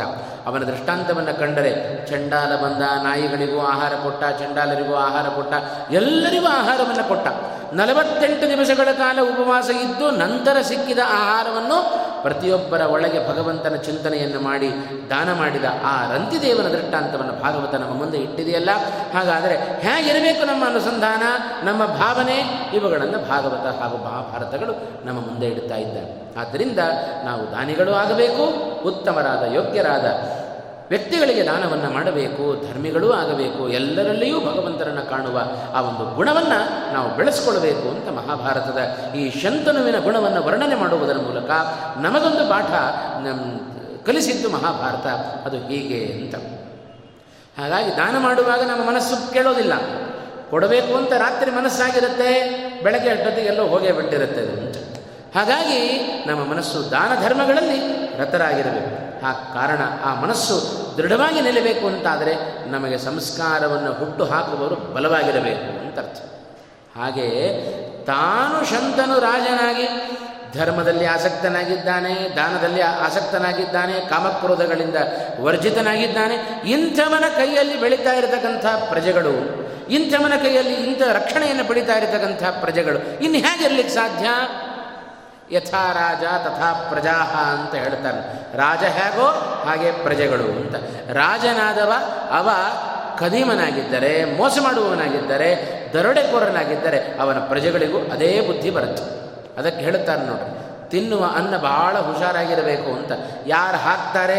ಕೆಟ್ಟವರು ಹಾಕಿದ ಅನ್ನವನ್ನು ಉಂಡ್ರೆ ನಮಗೂ ಕೆಟ್ಟ ಬುದ್ಧಿಯೇ ಬರುತ್ತೆ ಅಂತ. ಮಹಾಧಾರ್ಮಿಕನಾದ ಶಂತನು ಹಾಕಿದ ಮಾರ್ಗದಲ್ಲಿ ನಡೀತಾ ಇದ್ದಾರೆ ಎಲ್ಲರೂ ಕೂಡ. ಹಾಗಾಗಿ ಯಾರೂ ಧರ್ಮವನ್ನು ಬಿಟ್ಟು ಹೋಗ್ತಾ ಇಲ್ಲ. ಎಲ್ಲರೂ ಧರ್ಮದಲ್ಲಿ ಆಸಕ್ತರಾಗಿದ್ದಾರೆ. ಇದು ಶಂತನುವಿನ ಮಹಾಗುಣವನ್ನು ಮಹಾಭಾರತ ಎತ್ತಿ ಹಿಡಿತಾ ಇದೆ ಅಂತ. ಇದರ ಮೂಲಕ ನಮ್ಮ ಮನೆ, ನಮ್ಮ ರಾಜ್ಯ, ನಮ್ಮ ದೇಶ ಹೇಗಿರಬೇಕು, ದೇಶವನ್ನು ಆಳುವ ನಾಯಕರಾದವರು ಹೇಗಿರಬೇಕು ಅನ್ನೋದನ್ನು ಮಹಾಭಾರತವನ್ನು ನೋಡಿ ನಾವು ಕಲಿಬೇಕಂತ. ಅದಕ್ಕೆ ಹೇಳಿದರಲ್ಲ ಒಂದು ಮಾತು, ವ್ಯಾಸೋಚ್ಚಿಷ್ಟಂ ಜಗತ್ ಸರ್ವಂ ಅಂತ ಹೇಳುತ್ತಾರೆ ಮಹಾಭಾರತದಲ್ಲಿ ವ್ಯಾಸರು ಹೇಳದ ಮಾತು ಜಗತ್ತಿನಲ್ಲಿ ಎಲ್ಲಿಯೂ ಇಲ್ಲ. ಇದರಲ್ಲಿ ಹೇಳಿದ್ದೇ ಜಗತ್ತಿನಲ್ಲಿ ನಡಿಬೇಕು. ಹೊರತು ವ್ಯಾಸರು ಹೇಳಿದ್ದು ಇಲ್ಲಿ ಜಗತ್ತಿನಲ್ಲಿ ಇದೆ, ವ್ಯಾಸರು ಹೇಳದ್ದು ಜಗತ್ತಿನಲ್ಲಿ ಎಲ್ಲಿಯೂ ಇಲ್ಲ. ಈ ಒಂದು ಹೆಗ್ಗಳಿಕೆ ಅದು ಮಹಾಭಾರತಕ್ಕಿದೆ. ಆ ದೃಷ್ಟಿಯಲ್ಲಿ ಇಂಥ ಶಂತನು ಮಹಾರಾಜ, ವಿಶೇಷವಾಗಿ ಯಾಗವನ್ನು ತನ್ನ ಧರ್ಮವನ್ನೆಲ್ಲ ಆಚರಣೆ ಮಾಡಿಕೊಂಡು ರಾಜ್ಯದಲ್ಲಿದ್ದಾನೆ. ಪಶುಗಳು ಯಾಗಕ್ಕೋಸ್ಕರ ಮಾತ್ರ ಮೀಸಲಾಗಿದ್ದಾವೆ. ಪುರುಷರು, ಸ್ತ್ರೀ ಪುರುಷರು ದಾಂಪತ್ಯ ಜೀವನವನ್ನು ನಡೆಸ್ತಾ ಇದ್ದಾರೆ. ಯಾತಕ್ಕೋಸ್ಕರ ಕೇವಲ ಸಂಭೋಗದ ಸುಖವನ್ನು ಅನುಭವಿಸ್ತಾ ಇರೋದು ಸಂತಾನದ ಅಭಿವೃದ್ಧಿಗೆ ಮಾತ್ರ. ಹೊರತು ಯಾವುದೋ ಒಂದು ಕಾಮದ ಆಸೆಯನ್ನು ತೀರಿಸಿಕೊಳ್ಳಬೇಕು ಅನ್ನೋ ಉದ್ದೇಶದಿಂದಾಗಲಿ ಅಥವಾ ಇನ್ಯಾವುದೋ ಬೇರೆ ಉದ್ದೇಶದಿಂದಾಗಲಿ ಅಲ್ಲ, ಹೀಗೆ ಪ್ರಜೆಗಳಲ್ಲಿ ಉತ್ತಮವಾದ ಭಾವನೆಗಳನ್ನು ನಾವು ಕಾಣ್ತಾ ಇದ್ದೇವೆ. ಇಂಥ ಶ್ರೇಷ್ಠವಾದ ವ್ಯಕ್ತಿ ಮೂವತ್ತಾರು ವರ್ಷಗಳ ಕಾಲ ಚೆನ್ನಾಗಿ ರಾಜ್ಯಭಾರವನ್ನು ಮಾಡಿದ್ದಾನೆ, ಆ ಶಂತನು ಮಹಾರಾಜ. ನಂತರ ಇಂಥ ಶಂತನುವಿನ ವರ್ಣನೆಯನ್ನು ಮಾಡಿದ ಮಹಾಭಾರತ ವೈಶಂಪಾಯಿದವರು ಜನಮೇ ಜನ ಹೇಳುತ್ತಾ ಇದ್ದಾರೆ. ಇಂಥ ಶ್ರೇಷ್ಠನಾದ ಶಂತನುವಿಗೆ ಅವನ ಮಗನಾದ ದೇವವ್ರತನ ಭೇಟಿಯಾಯಿತು ಅಂತಂದು ಬಹಳ ರೋಚಕತೆಯನ್ನು ಉಳಿಸಿಕೊಳ್ತಾ ಇದ್ದಾರೆ ವೈಶಂಪಾಯನರು ಹೇಳುವಾಗ. ಸುಮ್ಮನೆ ಹಾಗೆ ಏನೋ ಒಂಥರ ಕ್ಯೂರಿಯಾಸಿಟಿ ಇಲ್ಲದೆ ಹೋದರೆ ನಮಗೇನು ಮುಂದಿನ ಕತೆ ರೋಚಕವಾಗಿ ಉಳಿಯೋದಿಲ್ಲ. ಅದರಂತೆ ಇಂಥ ಶ್ರೇಷ್ಠವಾದ ಶಂತನುವಿಗೆ ದೇವವ್ರತ ಅನ್ನುವ ಮಗ ಇದ್ದಾನೆ. ಅವನು ಹೇಗೆ ಹುಟ್ಟಿದ ಅನ್ನುವ ಕಥೆಯನ್ನೆಲ್ಲ ಹಿಂದೆ ನಾವು ಕೇಳಿದ್ದೇವೆ. ಇಂಥ ಶಂತನುವಿಗೆ ಅವನ ಮಗನ ಭೇಟಿಯಾಯಿತು ಭೇಟಿಯಾಗೋದು ಕೂಡ ಬಹಳ ಅನೇಕ ಅಂಶಗಳನ್ನು ಕೂಡಿಕೊಂಡು ಜನ ವೈಶಂಪಾಯನರು ಜನಮೇಜನಿಗೆ ತಿಳಿಸ್ತಾ ಇದ್ದಾರೆ. ಇವ ದೇವವ್ರತ ತಂದೆಗೆ ತಕ್ಕ ಮಗ ಅಂತ. ಅಷ್ಟೇ ವೇದ ವಿದ್ಯೆಗಳಲ್ಲಿ ಪರಿಣಿತಿಯನ್ನು ಪಡೆದವ. ಒಳ್ಳೆಯ ಆಚಾರ, ಒಳ್ಳೆಯ ನಡವಳಿಕೆ ವಿದ್ಯೆ ವಿದ್ಯೆಯಲ್ಲಿ ಎಲ್ಲ ವಿದ್ಯೆಗಳಲ್ಲಿಯೂ ಕೂಡ ಪರಿಣತೆ. ಇಂಥ ಅನೇಕ ಅಂಶಗಳನ್ನು ಪಡೆದಿರತಕ್ಕಂಥ ವ್ಯಕ್ತಿ, ಐಹಿಕವಾಗಿ ಆಮತ್ರಿಕವಾದ ಎಲ್ಲ ವಿದ್ಯೆಗಳಲ್ಲಿಯೂ ಕೂಡ ವಿಶೇಷವಾದ ಪರಿಣಿತಿಯನ್ನು ಪಡೆದ ಆ ಶಂತನು ದೇವವ್ರತನ ಭೇಟಿಯನ್ನು ಶಂತನಿಗೆ ಹೇಗಾಯಿತು ಅನ್ನೋದನ್ನು ಮುಂದೆ ವಿವರಣೆ ಮಾಡ್ತಾ ಇದ್ದಾರೆ ವೈಶಂಪಾಯನರು ಅಂತ. ಒಮ್ಮೆ ಶಂತನು ಮಹಾರಾಜ ಬೇಟೆಗೋಸ್ಕರ ಹೋಗಿ, ಹೋಗಿದ್ದಾನೆ ಅಂತ. ಗಂಗಾ ನದಿಯ ತೀರ ಬೇಟೆಯನ್ನು ಆಡ್ತಾ ಇದ್ದಾನೆ ಶಂತನು ಮಹಾರಾಜ. ಒಂದು ಬಾಣವನ್ನು ಜಿಂಕೆಗೆ ಬಿಟ್ಟಿದ್ದಾನಂತ. ಆ ಜಿಂಕೆ ಕಣ್ಮರೆ ಆಯಿತು. ಬಾಣದಿಂದ ಹೊಡೆಸಿಕೊಂಡ ಜಿಂಕೆ ಕಣ್ಮರೆ ಆಯಿತು. ಅದನ್ನು ಹುಡುಕಿಕೊಂಡು ಬರ್ತಾ ಇದ್ದಾನೆ ಶಂತನು. ಬರ್ತಾ ಇದ್ದಾನೆ ಗಂಗಾ ನದಿಯ ತೀರಕ್ಕೆ ಬಂದ. ಗಂಗಾ ನದಿಯ ತೀರಕ್ಕೆ ಬಂದಾಗ ಅವನಿಗೊಂದು ಆಶ್ಚರ್ಯಕರವಾದ ಸಂಗತಿ ಆಯಿತು. ಖಂಡಿತ ಅವ ಬೇಕಾದಷ್ಟು ಬಾರಿ ಗಂಗೆಯನ್ನು ಕಂಡಿದ್ದಾನೆ. ಪ್ರತಿ ಬಾರಿ ಗಂಗೆಯನ್ನು ಕಂಡದ್ದಕ್ಕಿಂತಲೂ ಈ ಬಾರಿ ಗಂಗೆಯನ್ನು ಕಂಡದ್ದು ವಿಚಿತ್ರ ಅಂತ ಅನ್ನಿಸ್ತು. ಯಾವಾಗಲೂ ಗಂಗಾ ನದಿಯ ಪ್ರವಾಹ ಜೋರಾಗಿರುತ್ತೆ. ಆದರೆ ಇವತ್ತು ಕಾಣ್ತಾ ಇದ್ದಾನೆ, ಅಷ್ಟು ಉಕ್ಕಿ ಹರಿಯುವ ಗಂಗೆ ಇವತ್ತು ಗಂಗೆಯಲ್ಲಿ ವೇಗ ಕಾಣ್ತಾ ಇಲ್ಲ ಅಂತ. ಏನಾಯಿತಿದು ಯಾಕೆ ಗಂಗೆ ಇಷ್ಟು ಸೊರಗಿ ಹೋಗಿದ್ದಾಳಲ್ಲ ಅಂತ ಒಮ್ಮೆ ಆಶ್ಚರ್ಯ ಆಯಿತು ಶಂತನು ಮಹಾರಾಜನಿಗೆ. ಜಿಂಕೆ ಯೋಚನೆ ಬಿಟ್ಟೇ ಬಿಟ್ಟ. ಬಾಣ ಬಿಟ್ಟದ್ದು ಜಿಂಕೆಗೆ ಹುಡುಕಿಕೊಂಡು ಬಂದದ್ದು ಜಿಂಕೆಯನ್ನು. ಗಂಗಾ ನದಿಯ ಈ ಸೊರಗುವಿಕೆಯನ್ನು ಕಂಡಾಗ ಶಂತನು ಮಹಾರಾಜನಿಗೆ ಗಂಗೆಯದ್ದೇ ಚಿಂತೆ ಆಯಿತು ಅಂತ. ಯಾಕೆ ಇಷ್ಟು ಸೊರಗಿದ್ದಾಳೆ ಗಂಗೆ ಇವತ್ತು ಅಂತ? ಯಾಕೆ ಏನಾಯಿತು ಅಂತ ಹುಡುಕಿಕೊಂಡು ಬಂದರೆ ಅದ್ಭುತವಾದ ದೃಶ್ಯವನ್ನು ಕಂಡಿದ್ದಾನಂತೆ ಏನದು? ಗಂಗಾ ನದಿಗೆ ಒಂದು ಡ್ಯಾಮ್ ಕಟ್ಟಿಬಿಟ್ಟಿದ್ದಾನೆ ಯಾರು ಕಟ್ಟಿದ್ದು? ಇದೇ ದೇವವ್ರತ. ಯಾವುದು ಕಲ್ಲು ಬಂಡೆಯಿಂದ ಕಟ್ಟಿದ್ದಲ್ಲ ತನ್ನ ಬಾಣಗಳಿಂದ ಗಂಗಾ ನದಿಗೆ ಅಡ್ಡವಾಗಿ ಒಂದು ಶರ ಪಂಜರವನ್ನು ನಿರ್ಮಾಣ ಮಾಡಿಬಿಟ್ಟಿದ್ದಾನಂತೆ ಈ ದೇವವ್ರತ ಅದನ್ನು ನೋಡಿದ ನೋಡಿದ ಶಂತನಿಗೆ ಬಹಳ ಆಶ್ಚರ್ಯ ಆಯಿತು. ಎಂಥ ದೇವತೆಗಳಿಂದಲೂ ಮಾಡಲಿಕ್ಕಾಗದ ಈ ಕೆಲಸವನ್ನು ಈ ವ್ಯಕ್ತಿ ಮಾಡಿದ್ದಾನಲ್ಲ, ಬಹಳ ಸಂತೋಷ ಆಯಿತು. ಒಮ್ಮೆ ಮಾತನಾಡಿಸಬೇಕು ಅಂತ ಬಹಳ ಖುಷಿ ಆಯಿತು, ಸಂತೋಷ ಆಯಿತು. ಬಂದು ನೋಡ್ತಾನೆ, ಗಂಗಾ ನದಿಗೆ ಬಾಣಗಳ ಮೂಲಕ ಅದನ್ನು ಅಡ್ಡ ಹಾಕಬೇಕು ಗಂಗಾ ನದಿಯನ್ನು ಅಂತ ಆದರೆ ಇದು ಸಾಧಾರಣವಾದ ವ್ಯಕ್ತಿಗಳು ಮಾಡತಕ್ಕಂಥ ಕೆಲಸ ಅಲ್ಲ ಇದು. ಎಂಥ ದೇವತೆಗಳಿಗೂ ಅಸುರರಿಗೂ ಅಸಾಧ್ಯವಾದ ಕೆಲಸ.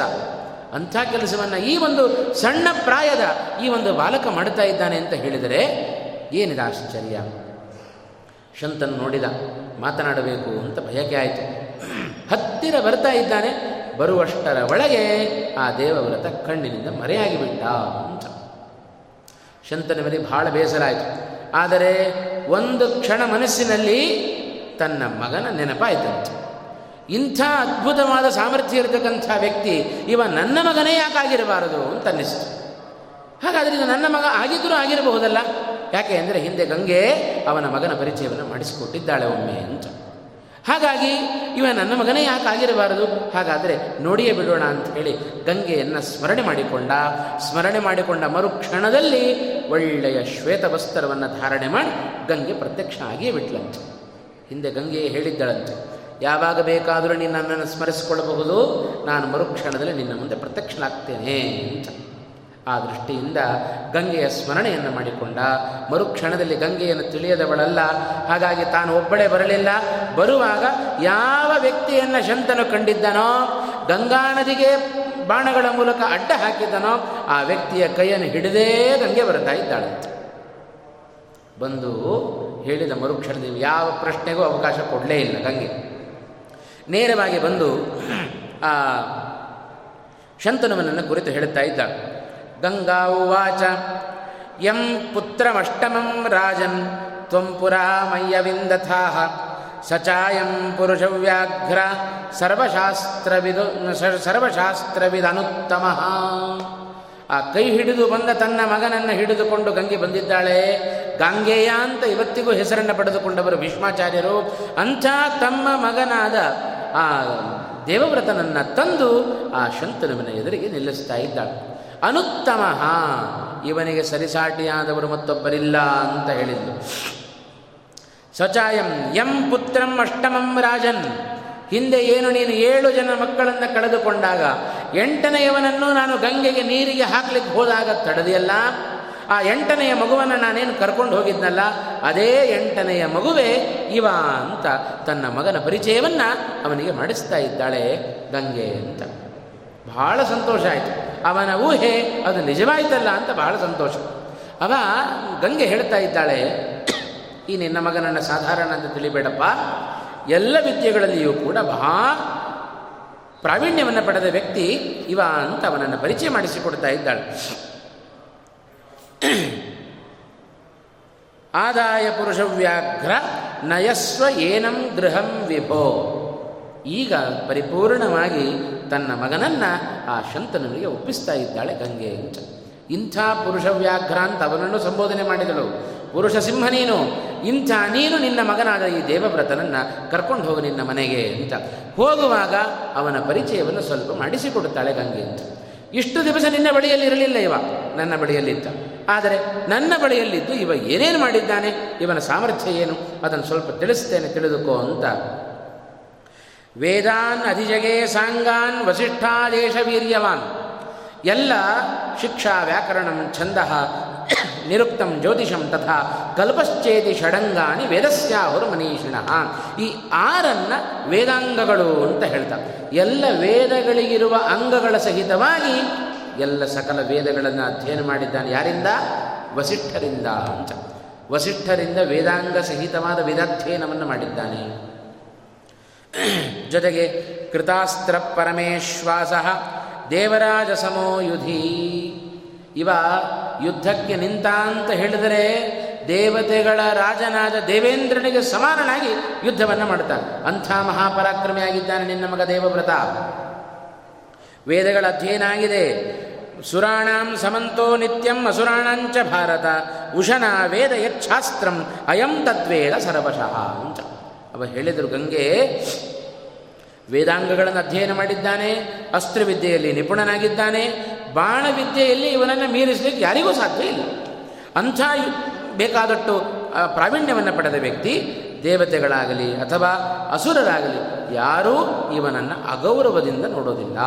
ಆ ಹಂತಕ್ಕೆ ಬೆಳೆದು ನಿಂತಿದ್ದಾನೆ ನಿನ್ನ ಮಗನಾದ ದೇವವ್ರತ. ಅಂದರೆ ಅಷ್ಟು ಮಹಾಪರಾಕ್ರಮಿಯಾಗಿ ಬೆಳೆದಿದ್ದಾನೆ, ಸಕಲ ಶಾಸ್ತ್ರಗಳನ್ನು ತಿಳಿದುಕೊಂಡಿದ್ದಾನೆ, ದೀರ್ಘವಾದ ಬಾಹುಗಳು ಜೊತೆಗೆ ಶತ್ರುಗಳನ್ನು ಹೇಗೆ ದಮನ ಮಾಡಬೇಕು ಅನ್ನುವ ವಿದ್ಯೆ ಪಾರಂಗ ವಿದ್ಯೆಯಲ್ಲಿ ಪಾರಂಗತನಾಗಿದ್ದಾನೆ ನಿನ್ನ ಮಗ. ಅಷ್ಟೇ ಹೇಳಲಿಲ್ಲ. ಪರಶುರಾಮನ ಬಳಿಯಲ್ಲಿ ಜಮದಗ್ನಿಯರ ಮಗನಾಗಿರತಕ್ಕಂಥ ಪರಶುರಾಮನಿಗೆ ಯಾವ ಯಾವ ಅಸ್ತ್ರಗಳು ಗೊತ್ತಿದ್ದಾವೆಯೋ ಅದೆಲ್ಲ ಅಸ್ತ್ರಗಳು ಇವನಿಗೂ ಗೊತ್ತಿದೆ. ಅಷ್ಟು ಪರಶುರಾಮನು ಎಲ್ಲ ವಿದ್ಯೆಗಳನ್ನು ಇವನಿಗೆ ಧಾರೆ ಎರೆದಿದ್ದಾರೆ. ಅಂದರೆ ಅಷ್ಟೊಂದು ತಿಳಿಬಾರದು. ಇವರಿಗೆ ಎಷ್ಟು ಯೋಗ್ಯತೆ ಇದೆಯೋ ಅಷ್ಟು ವಿದ್ಯೆಗಳನ್ನು ಧಾರೆ ಎರೆದಿದ್ದಾರೆ ಪರಶುರಾಮರು. ಭೀಷ್ಮಾಚಾರ್ಯರಿಗೆ, ದೇವವ್ರತನಿಗೆ, ರಾಜಧರ್ಮದಲ್ಲಿ, ಧನುರ್ವಿದ್ಯೆಯಲ್ಲಿ, ರಾಜನೀತಿಯಲ್ಲಿ ಬಹಳ ನಿಸ್ಸೀಮನಾಗಿದ್ದಾನೆ ನಿಷ್ಣಾತನಾಗಿದ್ದಾನೆ ಈ ನಿನ್ನ ಮಗನಾದ ದೇವವ್ರತ. ಇಂಥ ಶ್ರೇಷ್ಠನಾದ ನಿನ್ನ ಮಗನನ್ನು ಗೃಹಂ ನಯ ಅಂತಂದು ಮನೆಗೆ ಕರ್ಕೊಂಡು ಹೋಗು. ಎಂಥ ವ್ಯಕ್ತಿಯನ್ನು ಕರ್ಕೊಂಡು ಹೋಗ್ತಿ? ಇಂಥ ಶ್ರೇಷ್ಠನಾದ ವ್ಯಕ್ತಿಯನ್ನು ನೀನು ಮನೆಗೆ ಕರ್ಕೊಂಡು ಹೋಗ್ತಾ ಇದ್ದಿ ಅಂತ ಆ ದೇವವ್ರತನ ಸ್ವಲ್ಪ ಪರಿಚಯವನ್ನು ಮಾಡಿಕೊಡ್ತಾ ಇದ್ದಾಳೆ. ಋಷಿಪರೈ ಅನಾಧೃಶ್ಯ ಜಾಮದಜ್ಞ ಪ್ರತಾಪವಾನ್ ಯದಸ್ತ್ರಂ ವೇದ ರಾಮಶ್ಚ ತದೇತಸ್ಮಿನ್ ಪ್ರತಿಷ್ಠಿತಂ. ಎಲ್ಲ ವಿ, ಎಲ್ಲ ರೀತಿಯಾದ ವಿದ್ಯೆಯನ್ನು ಪಡೆದುಕೊಂಡವ ಈ ನಿನ್ನ ಮಗನಾಗಿರತಕ್ಕಂಥ ದೇವವ್ರತ ಅಂತ ಇವಳನ್ನು ಪರಿಚಯ ಮಾಡಿಸಿಕೊಟ್ಟು ಸಂಪೂರ್ಣವಾಗಿ ಅವನ ಮಗನಾದ ದೇವವ್ರತನನ್ನು ಅವಳ ಕೈ, ಅವನ ಶಂತನುವಿನ ಕೈಗೆ ಗಂಗೆ ತಾನು ಒಪ್ಪಿಸ್ತಾ ಇದ್ದಾಳೆ. ಬಹಳ ಸಂತೋಷ ಆಯಿತು. ಮಗ ತಂದೆಯನ್ನು ಮೀರಿಸುವ ಪರಾಕ್ರಮಿ ಅಂತಾದರೆ ಯಾರಿಗೆ ತಾನೇ ಸಂತೋಷ ಆಗುವುದಿಲ್ಲ? ನಿಜವಾದ ತಂದೆ ಅಂತಾದರೆ ಹೇಗಿರಬೇಕಂತೆ? ಪುತ್ರಾಜಿಚ್ಛೇತ್ ಪರಾಜಯಂ ಅಂತ ಹೇಳುತ್ತಾ ನಿಜವಾದ ಗುರು ಅಂದರೆ ಶಿಷ್ಯಾದಿಚ್ಛೇತ್ ಪರಾಜಯ. ಶಿಷ್ಯನೇ ಗುರುವನ್ನು ಮೀರಿಸುವ ವಿದ್ಯಾವಂತ ಆದ ಅಂತ ಹೇಳಿದರೆ ಗುರುವಾದವ ನಿಜವಾದ ಗುರು ಅಂತಾದರೆ ಅವ ಮಾತ್ಸರ್ಯ ಪಡಬಾರದಂತೆ. ಸಂತೋಷ ಪಡಬೇಕು. ನನ್ನನ್ನು ಮೀರಿಸುವ ವಿದ್ಯೆ ನನ್ನ ಶಿಷ್ಯನಿಗೆ ಬಲಿಸಿದೆಯಲ್ಲ ಅಂತ ಸಂತೋಷ ಪಡಬೇಕು. ಅವ ನಿಜವಾದ ಗುರು. ಶಂತನು ಏನು ಪರಾಕ್ರಮದಲ್ಲಿ ಕಡಿಮೆ ಇಲ್ಲ. ದೇವೇಂದ್ರನಿಗೆ ಸಮಾನವಾದ ಪರಾಕ್ರಮ. ಅಂಥದ್ರಲ್ಲಿ ಅವನನ್ನು ಮೀರಿಸುವ ಪರಾಕ್ರಮ ಇವನಲ್ಲಿದೆ ಅಂತಾದರೆ ಯಾರಿಗೆ ತಾನೇ ಸಂತೋಷ ಆಗೋದಿಲ್ಲ? ಇಂಥ ಮಗನನ್ನು ಹಿಡಿದು ಹಸ್ತಿನಾವತಿ ಕರ್ಕೊಂಡು ಹೋಗ್ತಾ ಇದ್ದಾನೆ. ಏನು ಊರು ತುಂಬ ಸಂತೋಷ. ಇಂಥ ಶ್ರೇಷ್ಠನಾದ ವ್ಯಕ್ತಿ ನಮಗೆ ಬರ್ತಾ ಇದ್ದಾನೆ ನಮ್ಮ ಊರಿಗೆ ಅಂತ ಊರಿನ ಜನ ಎಲ್ಲ ಆನಂದ ಪಡ್ತಾ ಇದ್ದಾರೆ. ದಂ ಶಂತನು ರಾಜ ತನ್ನ ಮಗನ ಜೊತೆಗೆ ನಾಲ್ಕು ವರ್ಷಗಳ ಕಾಲ ಸಂತೋಷದಿಂದ ಕಾಲವನ್ನು ಕಳೀತಾ ಇದ್ದ. ಹೀಗೆ ಅವನನ್ನು ಯುವರಾಜ ಪದವಿಯಲ್ಲಿ ಕೂಡಿಸಿದ, ಕೂಡಲೇ ಮಾಡಿದ ಕೆಲಸ ಯುವರಾಜ ಪದವಿಯಲ್ಲಿಯೂ ಕೂಡಿಸಿದ ಆ ದೇವವ್ರತನನ್ನು ಅಂತ. ಹೀಗೆ ಅವನನ್ನು ಯುವರಾಜನನ್ನಾಗಿ ಮಾಡಿ ತಾನು ರಾಜನನ್ನಾಗಿ ನಾಲ್ಕು ವರ್ಷಗಳ ಕಾಲ ಚೆನ್ನಾಗಿ ಮೆರೆದ. ಸಂತೋಷದಿಂದ ಕಾಲವನ್ನು ಕಳೀತಾ ಇದ್ದಾನೆ ಆ ಶಂತನು ಮಹಾರಾಜ. ಆಗ ಹೀಗೆ ಯಮುನಾ ನದಿಯ ತೀರದಲ್ಲಿ ವರಾಜ, ಶಂತನು ಮಹಾರಾಜ ಒಮ್ಮೆ ವಿಹಾರವನ್ನು ಮಾಡುತ್ತಾ ಇದ್ದ ವಿಹಾರವನ್ನು ಮಾಡುವಾಗ ಕಾಡಿನಲ್ಲಿ ಸಂಚಾರ ಮಾಡುತ್ತಾ ಇದ್ದಾನೆ. ಆಗ ಯಾವುದೋ ಒಂದು ಕಡೆಯಿಂದ ವಿಚಿತ್ರವಾದ ಸುಗಂಧ ಬಂತವನು. ಮೂಗಿಗೆ ಬಂದು ಬಡಿತು, ಒಳ್ಳೆಯ ಪರಿಮಳ.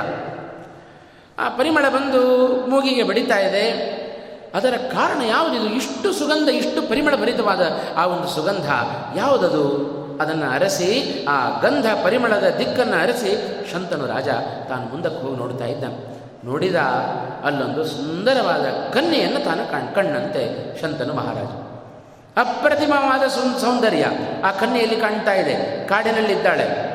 ಹತ್ತಿರ ಹೋದ ಶಂತನು ಮಾತನಾಡಿಸಿದನಂತೆ, ಯಾರ ನೀನು ಅಂತ ಕೇಳಿದ. ವೈಶಂಪಾಯನರು ಜನಮೇಜನಿಗೆ ಹೇಳಿದ ಒಂದು ಮಾತು, ಗುಣವಂತಂ ಮಹಾತ್ಮಾನಂ ಯೌವರಾಜ್ಯೆ ಅಭಿಷೇಚಯತ್. ಹೀಗೆ ಆ ದೇವವ್ರತನನ್ನು ಯುವರಾಜನ ಯುವರಾಜ ಪದವಿಯಲ್ಲಿ ಕೂಡಿಸಿ, ಶಂತನು ಮಹಾರಾಜ, ಯಮುನಾ ತೀರದಲ್ಲಿ ವಿಹಾರವನ್ನು ಮಾಡುವಾಗ ಅವ ಒಂದು ಸುಂದರವಾದ ಕನ್ಯೆಯನ್ನು ನೋಡಿ ತಾಮ ಪೃಚ್ಛತ್ ಸದೃಷ್ಟೈವ ಕನ್ಯಾ ಕನ್ಯಾಂ ಅಸಿತಲೋಚನಾಂ. ಕಸ್ಯತ್ವಮಸಿ ಕಾಚಾಸಿ, ಕಿಂಚ ಭೀರು ಚಿಕಿರಿ ಚಿಕೀರ್ಷಸಿ. ಶಂತನುವನ್ನು ಶಂತನು ಕೇಳಿದ ಆ ಕನ್ಯೆಯನ್ನು, ಯಾರ ನೀನು, ಯಾರ ಮಗಳು, ಯಾತಕ್ಕೋಸ್ಕರ ಇಲ್ಲಿದ್ದಿ, ಅದರ ಸಂಪೂರ್ಣ ವಿವರಣೆಯನ್ನು ವಿವರಣೆಯನ್ನು ಕೊಡುವಂತಹ ಶಂತನು ಮಹಾರಾಜ ಆ ಕನ್ಯೆಯನ್ನು ಕೇಳ್ತಾ ಇದ್ದಾನೆ. ನೇರವಾದ ಉತ್ತರವನ್ನು ಕೊಟ್ಟಿದ್ದಾಳೆ. ನಾನು ಒಬ್ಬಳು ಬೆಸ್ತರ ಮಗಳು, ನನ್ನ ಹೆಸರು ಸತ್ಯವತಿ ಎಂಬುದಾಗಿ, ದಾಶನ ಮಗಳಾಗಿ ನನ್ನ ಕೆಲಸ ಏನು? ಈ ಒಂದು ದೋಣಿಯ ಮೂಲಕ ನದಿಯನ್ನು ದಾಟಿಸುವ ಕೆಲಸ, ಅದು ನನ್ನ ಕೆಲಸ ಅಂತ. ಹಾಗಾದರೆ ಶಂತನು ಕೇಳಿದ, ನೋಡಿದ ಕೂಡಲೇ ಅವನಿಗೆ ಪ್ರಥಮ ಬಾರಿಗೆ ಆ ಸತ್ಯವತಿಯ ಮೇಲೆ ಅನುರಾಗ ಉಂಟಾಯಿತು. ಅವಳನ್ನು ವಿವಾಹ ಮಾಡಿಕೊಳ್ಳಬೇಕು ಅಂತ ಆಸೆ ಆಯಿತು. ಕಾಮದ ಆ ಒಂದು ಬಿಸಿಗೆ ತಾಪಕ್ಕೆ ಒಳಗಾಗಿದ್ದಾನೆ ಶಂತನು ಮಹಾರಾಜ. ಅವ ಏನು ಮಾಡಿದ? ನೇರವಾಗಿ ಮದುವೆ ಆಗಬೇಕಾದ್ರೆ ಏನು ಮಾಡಬೇಕು? ನನ್ನ ಅಪ್ಪ ಹೇಳಿದರೆ ನನಗೇನು ತೊಂದರೆ ಇಲ್ಲ ಅಂತ ಸತ್ಯವತಿ ಹೇಳಿದ್ದಾಳಂತೆ ಕೂಡಲೇ ಆ ಬೆಸ್ತರ ಬಳಿಯಲ್ಲಿ, ದಾಶನ ಬಳಿಯಲ್ಲಿ ಶಂತನು ಬಂದು ಕೇಳುತ್ತಾ ಇದ್ದಾನೆ, ನಿನ್ನ ಮಗಳಾದ ಮಗಳನ್ನು ನಾನು ವಿವಾಹ ಆಗಬೇಕು, ಏನು ಮಾಡಬೇಕು ಅಂತ. ನನ್ನದೇನು ಅಭ್ಯಂತರ ಇಲ್ಲ ಅಂತ ಹೇಳಿದ. ಶ್ರುತ್ವಾ ತವ ವರಂ ದಾಶ ಯವಸ್ಯೇಯಂ ಅಹಂ ತವ, ದಾತವ್ಯಂ ಚೇತ್ ಪ್ರದಾಸ್ಯಾಮಿ. ನತ್ವದೇಯಂ ಕಥಾನ್ ಕಥಂಚನ. ಆ, ದಾಶ ಶಂತನು ಕೇಳಿದ ಪ್ರಶ್ನೆಗೆ ಹೇಳಿದ, ಮದುವೆ ಮಾಡಿಕೊಡ್ಲಿಕ್ಕೆ ನನಗೇನು ಅಭ್ಯಂತರ ಇಲ್ಲ. ನಿನ್ ಕನ್ಯೆ ಮಗಳು ಅಂತಾದ ಮೇಲೆ ಅವಳಿಗೊಬ್ಬ ಯಾವತ್ತು ಇವತ್ತಲ್ಲ, ನಾಳೆ ಒಂದಲ್ಲ, ಒಂದು ದಿವಸ ಮದುವೆ ಮಾಡಲೇಬೇಕು. ವರ ನನ್ನ ಹುಡುಕ್ಲೇಬೇಕು. ನಿನ್ನಂಥ ವರ ಪ್ರಾಯ ನನಗೆ ಬೇರೆ ಬೇರೆ ಯಾರೂ ಸಿಗಲಿಕ್ಕಿಲ್ಲ ನನ್ನ ಮಗಳಿಗೆ.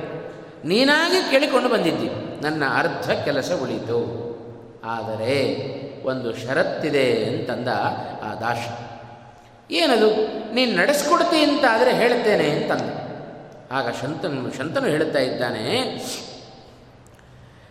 ದಾತವ್ಯಂ ಚೇತ್ ಪ್ರದಾಸ್ಯಾಮಿ ನತ್ವ ನತ್ವದೇಯಂ ಕಥಂಚನ ಅಂತ. ಕೇಳು ಅದನ್ನು ನಡೆಸ್ಕೊಳ್ಳಿಕ್ಕೆ ನನ್ನ ಕೈಲಿ ಆಗುತ್ತೆ ಅಂತ ಆದರೆ ನಾನು ನಡೆಸ್ಕೊಡ್ತೇನೆ ಇಲ್ಲದೆ ಹೋದರೆ ಆಗೋದಿಲ್ಲ ಅಂತ ಶಂತನು ತಾನು ಹೇಳಿದ. ಆಗ ಆ ದಾಶ ಹೇಳ್ತಾ ಇದ್ದ ಮತ್ತೇನೂ ಇಲ್ಲ, ನನ್ನ ಮಗಳನ್ನು ನಾನು ನಿನಗೆ ಕೊಡ್ತೇನೆ. ಕೊಡುವಾಗ ಒಂದು ಷರತ್ತಿದೆ. ಆ ಷರತ್ತನ್ನು ನೀನು ನಡೆಸಿಕೊಡ್ತಿ ಅಂತಾದರೆ ನನ್ನದೇನು ಅಭ್ಯಂತರ ಇಲ್ಲ ಅಂತ. ಕನ್ಯೆಯನ್ನು ಕೊಡುವಾಗ ವರದಕ್ಷಿಣೆ ಅಲ್ಲ, ಕನ್ಯಾ ಶುಲ್ಕವನ್ನು ಕೇಳ್ತಾ ಇದ್ದಾನೆ ಇದ್ದ ದಾಶ ಅಂತ. ವರದಕ್ಷಿಣೆ ಅಲ್ಲ, ವಧು ದಕ್ಷಿಣೆ ಕೊಟ್ಟು ನೀನು ನನ್ನ ಮಗಳನ್ನು ಮದುವೆ ಆಗುವಂತ ಏನದು ವಧು ದಕ್ಷಿಣೆ? ಕನ್ಯಾ ಶುಲ್ಕ ಏನಪ್ಪ ಅಂತ ಹೇಳಿದರೆ, ಇವಳಲ್ಲಿ ಹುಟ್ಟುವ ಮಗನಿಗೇನೆ ಮುಂದಿನ ರಾಜ್ಯವನ್ನು ನೀನು ಕೊಡ್ತಿ ಅಂತಾದರೆ, ಅವನನ್ನೇ ಸಿಂಹಾಸನದಲ್ಲಿ ಕೊಡಿಸ್ತಿ ಅಂತಾದರೆ, ನನ್ನ ಮಗಳನ್ನು ಕೊಡ್ಲಿಕ್ಕೆ ನನ್ನ ಏನು ಅಭ್ಯಂತರ ಇಲ್ಲ ಅಂತಂದ.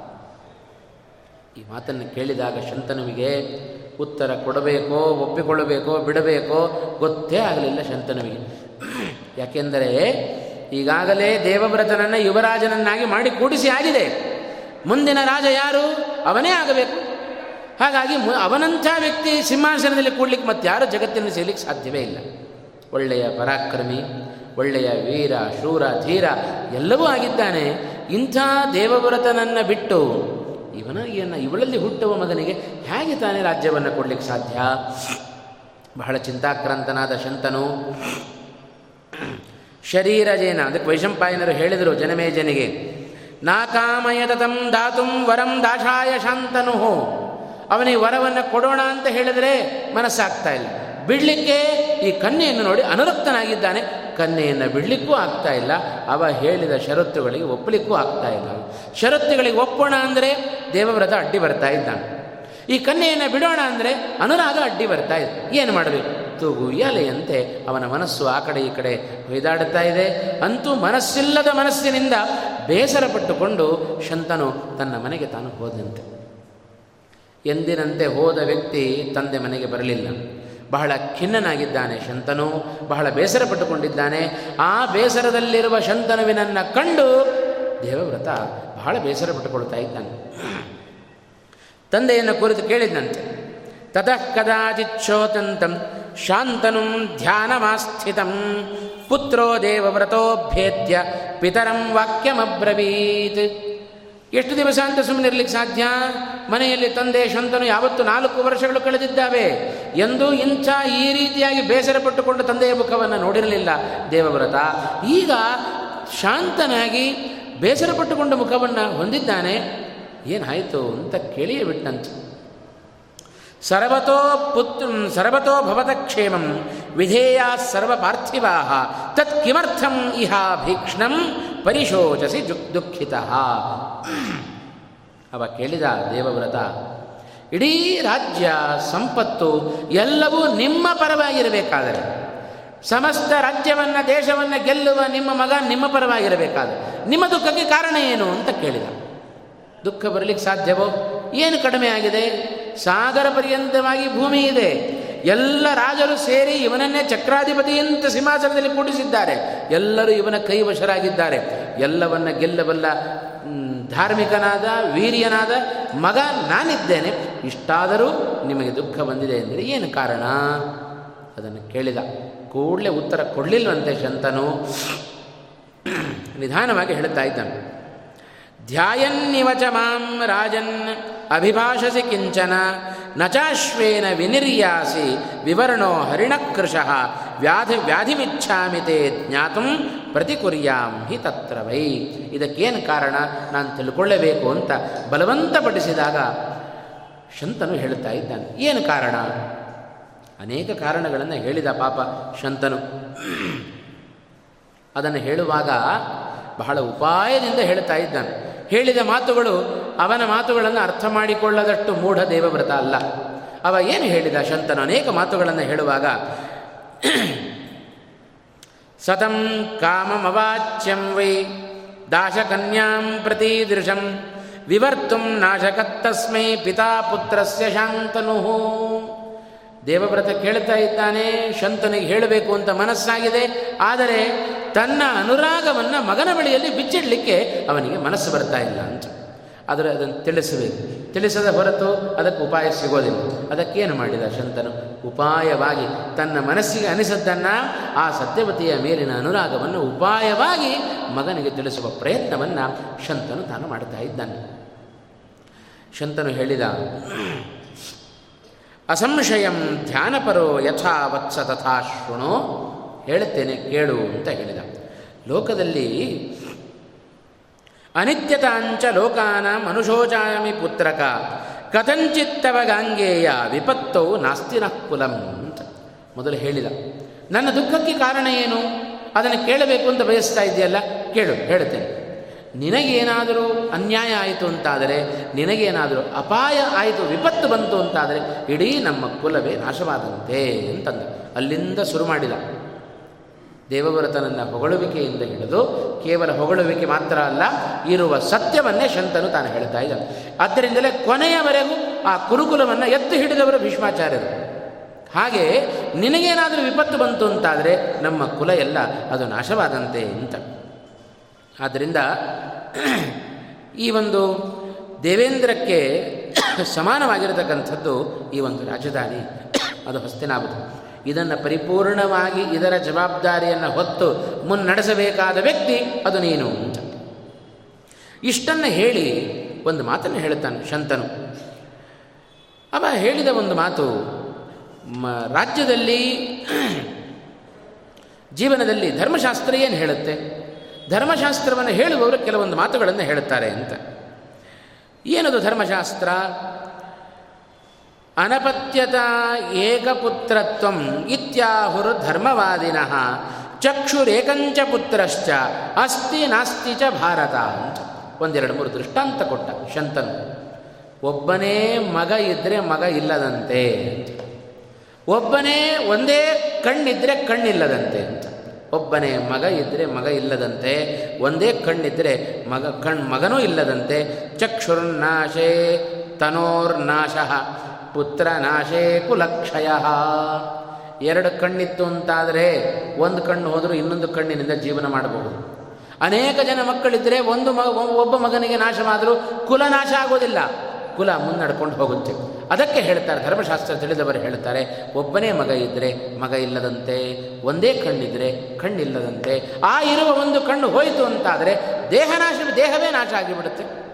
ಹಾಗೆ ಇರುವ ಒಬ್ಬ ಮಗ ಮಗನೂ ಸತ್ತು ಹೋದ ಅಂತಾದರೆ ಇಡೀ ಕುಲವೇ ನಾಶವಾಗಿ ಬಿಡುತ್ತೆ ಅಗ್ನಿಹೋತ್ರಂ ತ್ರಯೀ ವಿದ್ಯಾ ಯಜ್ಞಾಶ್ಚ ಸಹ ದಕ್ಷಿಣಾ ಸರ್ವಾಣಿ ಏತಾನಿ ಅಪತ್ಯಸ್ಯ ಕಲಾಂನಾರ್ಹಂತಿ ಷೋಡಶಿ ಅವ ಹೇಳಿದ ಯಜ್ಞ, ದಾನ, ತಪಸ್ಸು, ದೊಡ್ಡ ದೊಡ್ಡ ಮಹಾಯಜ್ಞಗಳು, ಇದರಿಂದೆಲ್ಲ ಏನು ಪುಣ್ಯ ಬರುತ್ತೋ ಒಬ್ಬ ಮಗ ಇದ್ದ ಅಂತಾದರೆ ಅದರ ಒಂದು ಹದಿನಾರನೇ ಒಂದು ಒಂದು ಭಾಗದಷ್ಟು ಪುಣ್ಯವನ್ನು ಪಡೆದುಕೊಳ್ಳುವಂತಿಲ್ಲ ಹಾಗಾಗಿ ಮಕ್ಕಳನ್ನು ನಾವು ವಿಶೇಷವಾಗಿ ಪಡೆದುಕೊಳ್ಳಬೇಕಂತೆ. ಏವಂ ಏತನ್ ಮನುಷ್ಯೇಷು ತಚ್ಚ ಸರ್ವಂ ಪ್ರಜಾಸ್ವಿತಿ. ಯಥಪತ್ಯಂ ಮಹಾಪ್ರಾಜ್ಞ, ತತ್ರ ಮೇ ನಾಸ್ತಿ ಸಂಶಯ. ಇಷ್ಟೆಲ್ಲ ಅನೇಕ ವಿಷಯಗಳನ್ನು ಆ ದೇವವ್ರತನಿಗೆ ತಿಳಿಸ್ತಾ ಹೇಳ್ತಾ ಇದ್ದಾನೆ. ಅಪತ್ಯಂ ಕರ್ಮ ವಿದ್ಯಾಚ ತ್ರೀಣಿ ಜ್ಯೋತಿಂಷಿ ಭಾರತ ಅಂತ.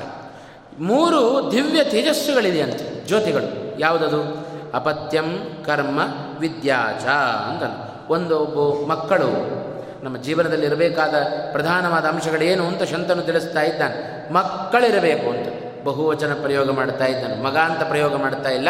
ಮಕ್ಕಳಿರಬೇಕು. ಜೊತೆಗೆ ಸತ್ಕರ್ಮಗಳಿರಬೇಕು. ಉತ್ತಮವಾದ ಜ್ಞಾನ ಇರಬೇಕು. ಇದು ನಮಗೆ ಜೀವನದಲ್ಲಿ ಅತ್ಯಂತ ಉತ್ತಮವಾಗಿರತಕ್ಕಂಥ ತೇಜೋಮಯವಾದ ಮೂರು ವಸ್ತುಗಳು ಅಂತ.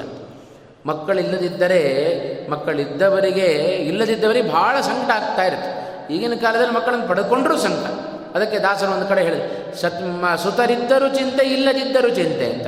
ಅನುಗಾಲವು ಚಿಂತೆ ಮನುಜನಿಗೆ. ಬಡವನಾದರೂ ಚಿಂತೆ, ಬಲ್ಲಿದನಾದರೂ ಚಿಂತೆ, ಸತಿಗಿದ್ದರೂ ಚಿಂತೆ ಸತಿ ಇಲ್ಲದಿದ್ದರೂ ಚಿಂತೆ, ಸುತರಿದ್ದರೂ ಚಿಂತೆ, ಇಲ್ಲದಿದ್ದರೂ ಚಿಂತೆ ಅಂತ. ಇದ್ದವರಿಗೆ ಯಾಕೆ ಹುಟ್ಟಿದ್ರಪ್ಪ ಇಂಥ ಮಕ್ಕಳು ಅಂತ ಚಿಂತೆ. ಇಲ್ಲದಿದ್ದವರಿಗೆ ಮಕ್ಕಳಿಲ್ಲಲ್ಲ ಅಂತ ಮತ್ತೊಂದು ಚಿಂತೆ. ಅಂತೂ ಅನುಗಾಲವು ಚಿಂತೆ ಮನುಜನಿಗೆ ಅಂತಂದು ಹಾಗೆಯೇ ಇವ ಹೇಳ್ತಾ ಇದ್ದಾನೆ ಶಂತನು, ಮಕ್ಕಳಿದ್ದರೆ ಬಹಳ ದೊಡ್ಡ ಅನೇಕ ಜನ ಮಕ್ಕಳು ಮಕ್ಕಳನ್ನು ಪಡೆದುಕೊಳ್ಳೋದೇ ಒಂದು ದೊಡ್ಡ ಭಾಗ್ಯ. ಇದು ಮೂರು ದಿವ್ಯವಾಗಿರತಕ್ಕಂಥ ಜ್ಯೋತಿಗಳು ಎಂಬುದಾಗಿ ಹೇಳ್ತಾ ಪುತ್ರನಾದ ನೀನಿದ್ದಿ, ಶೂರನಾಗಿದ್ದಿ, ಒಳ್ಳೆಯ ಮಗ ಅಂತ ಕರೆಸಿಕೊಂಡಿದ್ದಿ, ಇಂಥ ನಿನಗೆ ಏನಾದರೂ ಆಪತ್ತು ಬಂತು ಅಂತಾದರೆ ಅದು ನನ್ನ ಕೈಯಲ್ಲಿ ಸಹಿಸಲಿಕ್ಕಾಗುವುದಿಲ್ಲ ಅಂತ ಶಂತನು ಇಷ್ಟು ಮಾತುಗಳನ್ನು ಹೇಳಿ ಸುಮ್ಮನಾದ. ಇದು ಅಡ್ಡುಗೋಡೆ ಮೇಲೆ ದೀಪ ಇಟ್ಟಂತಾಯ್ತು. ನಿಮ್ಮ ದುಃಖಕ್ಕೆ ಕಾರಣ ಏನು ಅಂತ ಕೇಳಿದರೆ, ಶಂತನು ಕೊಟ್ಟ ಉತ್ತರ ಏನು? ನಿನ್ನಂಥ ಮಹಾಶೂರ ಧೀರ ಮಗ ಮತ್ತೊಬ್ಬನಿಲ್ಲಪ್ಪ. ನಿನಗೇನಾದರೂ ಅಪಾಯ ಆಯಿತು ಅಂತಾದರೆ ಅದು ನನಗೆ ಸಹಿಸಲಿಕ್ಕೆ ಆಗೋದಿಲ್ಲ ಬಹಳ ದುಃಖ ಆಗುತ್ತೆ. ಆದರೂ ಕೆಲವೊಂದು ಮಾತುಗಳನ್ನು ಆಡುವಂತೆ ಆಡಿದ್ದಾನೆ. ಒಬ್ಬ ಮಗ ಮಗ, ಮಗನಿದ್ದರೂ ಮಕ್ಕಳಿಲ್ಲದಂತೆ ಎನ್ನುವ ಮಾತು, ಒಂದು ಕಣ್ಣಿದ್ದರೂ ಕಣ್ಣಿಲ್ಲದಂತೆ ಅಂತ ಹೇಳಿದ ಮಾತುಗಳು, ಇವನ್ನೆಲ್ಲ ಅರ್ಥ ಮಾಡಿಕೊಂಡ. ನಿನಗೆ ಅನ್ಯಾಯ ಆದರೆ ಅದು ನನಗೆ ಸಹಿಸಲಿಕ್ಕೆ ಆಗೋದಿಲ್ಲ ಅಂತ ಅನ್ಕೊಂಡ. ಓಹೋ, ಹಾಗಾದರೆ ಈ ಮಾತುಗಳಿಗೆ ಪರಸ್ಪರ ಸಂಬಂಧ ಇದೆ. ತನ್ನ ಮನಸ್ಸಿನೊಳಗೆ ತುಂಬ ದುಃಖವನ್ನು ಇಟ್ಟುಕೊಂಡ ತಂದೆ ನನ್ನ ಬಳಿಯಲ್ಲಿ ಅದನ್ನು ಹೇಳ್ತಾ ಇಲ್ಲ ಅಂತ. ಏನು ಮಾಡಬೇಕು? ನೇರವಾಗಿ ಹೇಳ್ತಾ ಇಲ್ಲ. ನೇರವಾಗಿ ಹೇಳದಿದ್ದರೆ ವಿಷಯ ಅಷ್ಟು ಸ್ಪಷ್ಟ ಆಗೋದಿಲ್ಲ. ಅದಕ್ಕೋಸ್ಕರ ದೇವವ್ರತ ಒಂದು ಉಪಾಯವನ್ನು ಮಾಡಿದರು ನೇರವಾಗಿ ಆ ಶಂತನುವಿನ ಸಾರಥಿಯ ಬಳಿಗೆ ಹೋಗ್ತಾ ಇದ್ದಾನೆ ಸಾರಥಿಯನ್ನು ಹಿಡ್ಕೊಂಡ. ಯಾವಾಗಲೂ ನನ್ನ ತಂದೆಯ ರಥದ ಮುಂದಿದ್ದು ಅವನನ್ನು ರಕ್ಷಣೆ ಮಾಡುವ ವ್ಯಕ್ತಿ ನೀನು. ಇವತ್ತು ಹೋದಾಗ ಏನೇನಾಯಿತು? ಅದನ್ನು ವಿವರಣೆಯನ್ನು ಕೊಡು ಅಂತ ಆ ಶಂತನುವಿನ ಬಳಿಯಲ್ಲಿ, ಶಂತನುವಿನ ಸಾರಥಿಯ ಬಳಿಯಲ್ಲಿ ದೇವವ್ರತ ಹೋಗಿ ತಾನು ಕೇಳ್ತಾ ಇದ್ದಾನೆ ನಡೆದ ಅಷ್ಟೂ ಪ್ರಸಂಗವನ್ನು ದೇವವ್ರತನಿಗೆ ಹೇಳಿಬಿಟ್ಟ ಸಾರಥಿ. ಹೋದಾಗ ಆ ಬೆಸ್ತನ ಮಗಳಾದ ಸತ್ಯವತಿಯನ್ನು ನೋಡಿದ್ದಾನೆ ನಿಮ್ಮ ತಂದೆ. ಅನುರಾಗ ಆಗಿದೆ, ಉಂಟಾಗಿದೆ. ಅವಳನ್ನು ವಿವಾಹ ಮಾಡಿಕೊಳ್ಳಬೇಕು ಅಂತ ಬಯಸಿದಾಗ ಅವಳ ತಂದೆ ಒಂದು ಷರತ್ತನ್ನು ಹಾಕಿದ. ಏನದು ಷರತ್ತು? ಅವಳಲ್ಲಿ ಹುಟ್ಟುವ ಮಗನಿಗೆ ಮುಂದಿನ ಸಿಂಹಾಸನವನ್ನು ಕೊಡಬೇಕು ಎಂಬುದಾಗಿ ಷರತ್ತನ್ನು ಹಾಕಿದ್ದಾನೆ. ಇದರಿಂದಾಗಿ ನಿನ್ನ ತಂದೆ ಶಂತನು ಬಹಳ ದುಃಖಿತನಾಗಿದ್ದಾನೆ ಎನ್ನುವ ವಿಚಾರವನ್ನು ನೇರವಾಗಿ ಸಾರಥಿ ದೇವವ್ರತನಿಗೆ ತಿಳಿಸಿದ. ಈಗ ಶಂತನು ಹೇಳಿದ ಮಾತಿಗೂ, ಇವ ಹೇಳಿದ ಮಾತಿಗೂ ತಾಳೆ ಹಾಕಿ ನೋಡಿದರೆ ಪರಿಪೂರ್ಣವಾದ ಒಂದು ವಿಷಯ ಅರ್ಥ ಆಯಿತು. ನಿನಗೇನಾದರೂ ಅನ್ಯಾಯ ಆದರೆ ಅದು ನನ್ನ ಕೈ ಸಹಿಸ್ಲಿಕ್ಕೆ ಆಗೋದಿಲ್ಲ, ಕುಲವೇ ನಾಶವಾಗಿ ಬಿಡುತ್ತೆ ಅಂತ ಹೇಳಿದ. ಏನು ಅನ್ಯಾಯ ಆಗುತ್ತೆ? ಇವನಿಗೆ ಬಿಟ್ಟು ಮತ್ತೊಬ್ಬರಿಗೆ ಸಿಂಹಾಸನವನ್ನು ಕೊಟ್ಟರೆ ಇವನಿಗೆ ಅನ್ಯಾಯ ಆದಂತಲ್ವೋ? ಅದನ್ನು ಡೈರೆಕ್ಟಾಗಿ ಹೇಳದೆ, ನೇರವಾಗಿ ಹೇಳದೆ, ಅದನ್ನು ಇನ್ನೊಂದು ರೀತಿಯಲ್ಲಿ ಶಂತನು ಹೇಳಿ ತನ್ನ ಅಭಿಪ್ರಾಯವನ್ನು ವ್ಯಕ್ತಪಡಿಸಿದ. ಅವನ ಸಾರಥಿಯ ಮೂಲಕ ಈ ವಿಷಯವನ್ನು ತಿಳಿದು, ಮುಂದೆ ಏನು ಮಾಡಬೇಕು ಮಾಡಬೇಕು ದೇವವ್ರತ? ಅದನ್ನು ಮುಂದೆ ತಾನು ಆಲೋಚನೆಯನ್ನು ಮಾಡಿದ. ಮುಂದಿನ ನಡೆ ಏನು ದೇವವ್ರತನದ್ದು ಅನ್ನುವ ವಿಚಾರವನ್ನು ಮಹಾಭಾರತ ಮುಂದಿನ ಅಧ್ಯಾಯಗಳಲ್ಲಿ ಹೇಳುತ್ತಾ ಇದೆ. ನಾಳೆ ದಿವಸದ ಪ್ರವಚನದಲ್ಲಿ ನೋಡೋಣ ಅಂತ ಹೇಳುತ್ತಾ ಇವತ್ತಿನ ಪ್ರವಚನವನ್ನು ಮುಕ್ತಾಯ ಮಾಡ್ತಾ ಇದ್ದೇನೆ. ಕೃಷ್ಣಾರ್ಪಣ ವಸ್ತು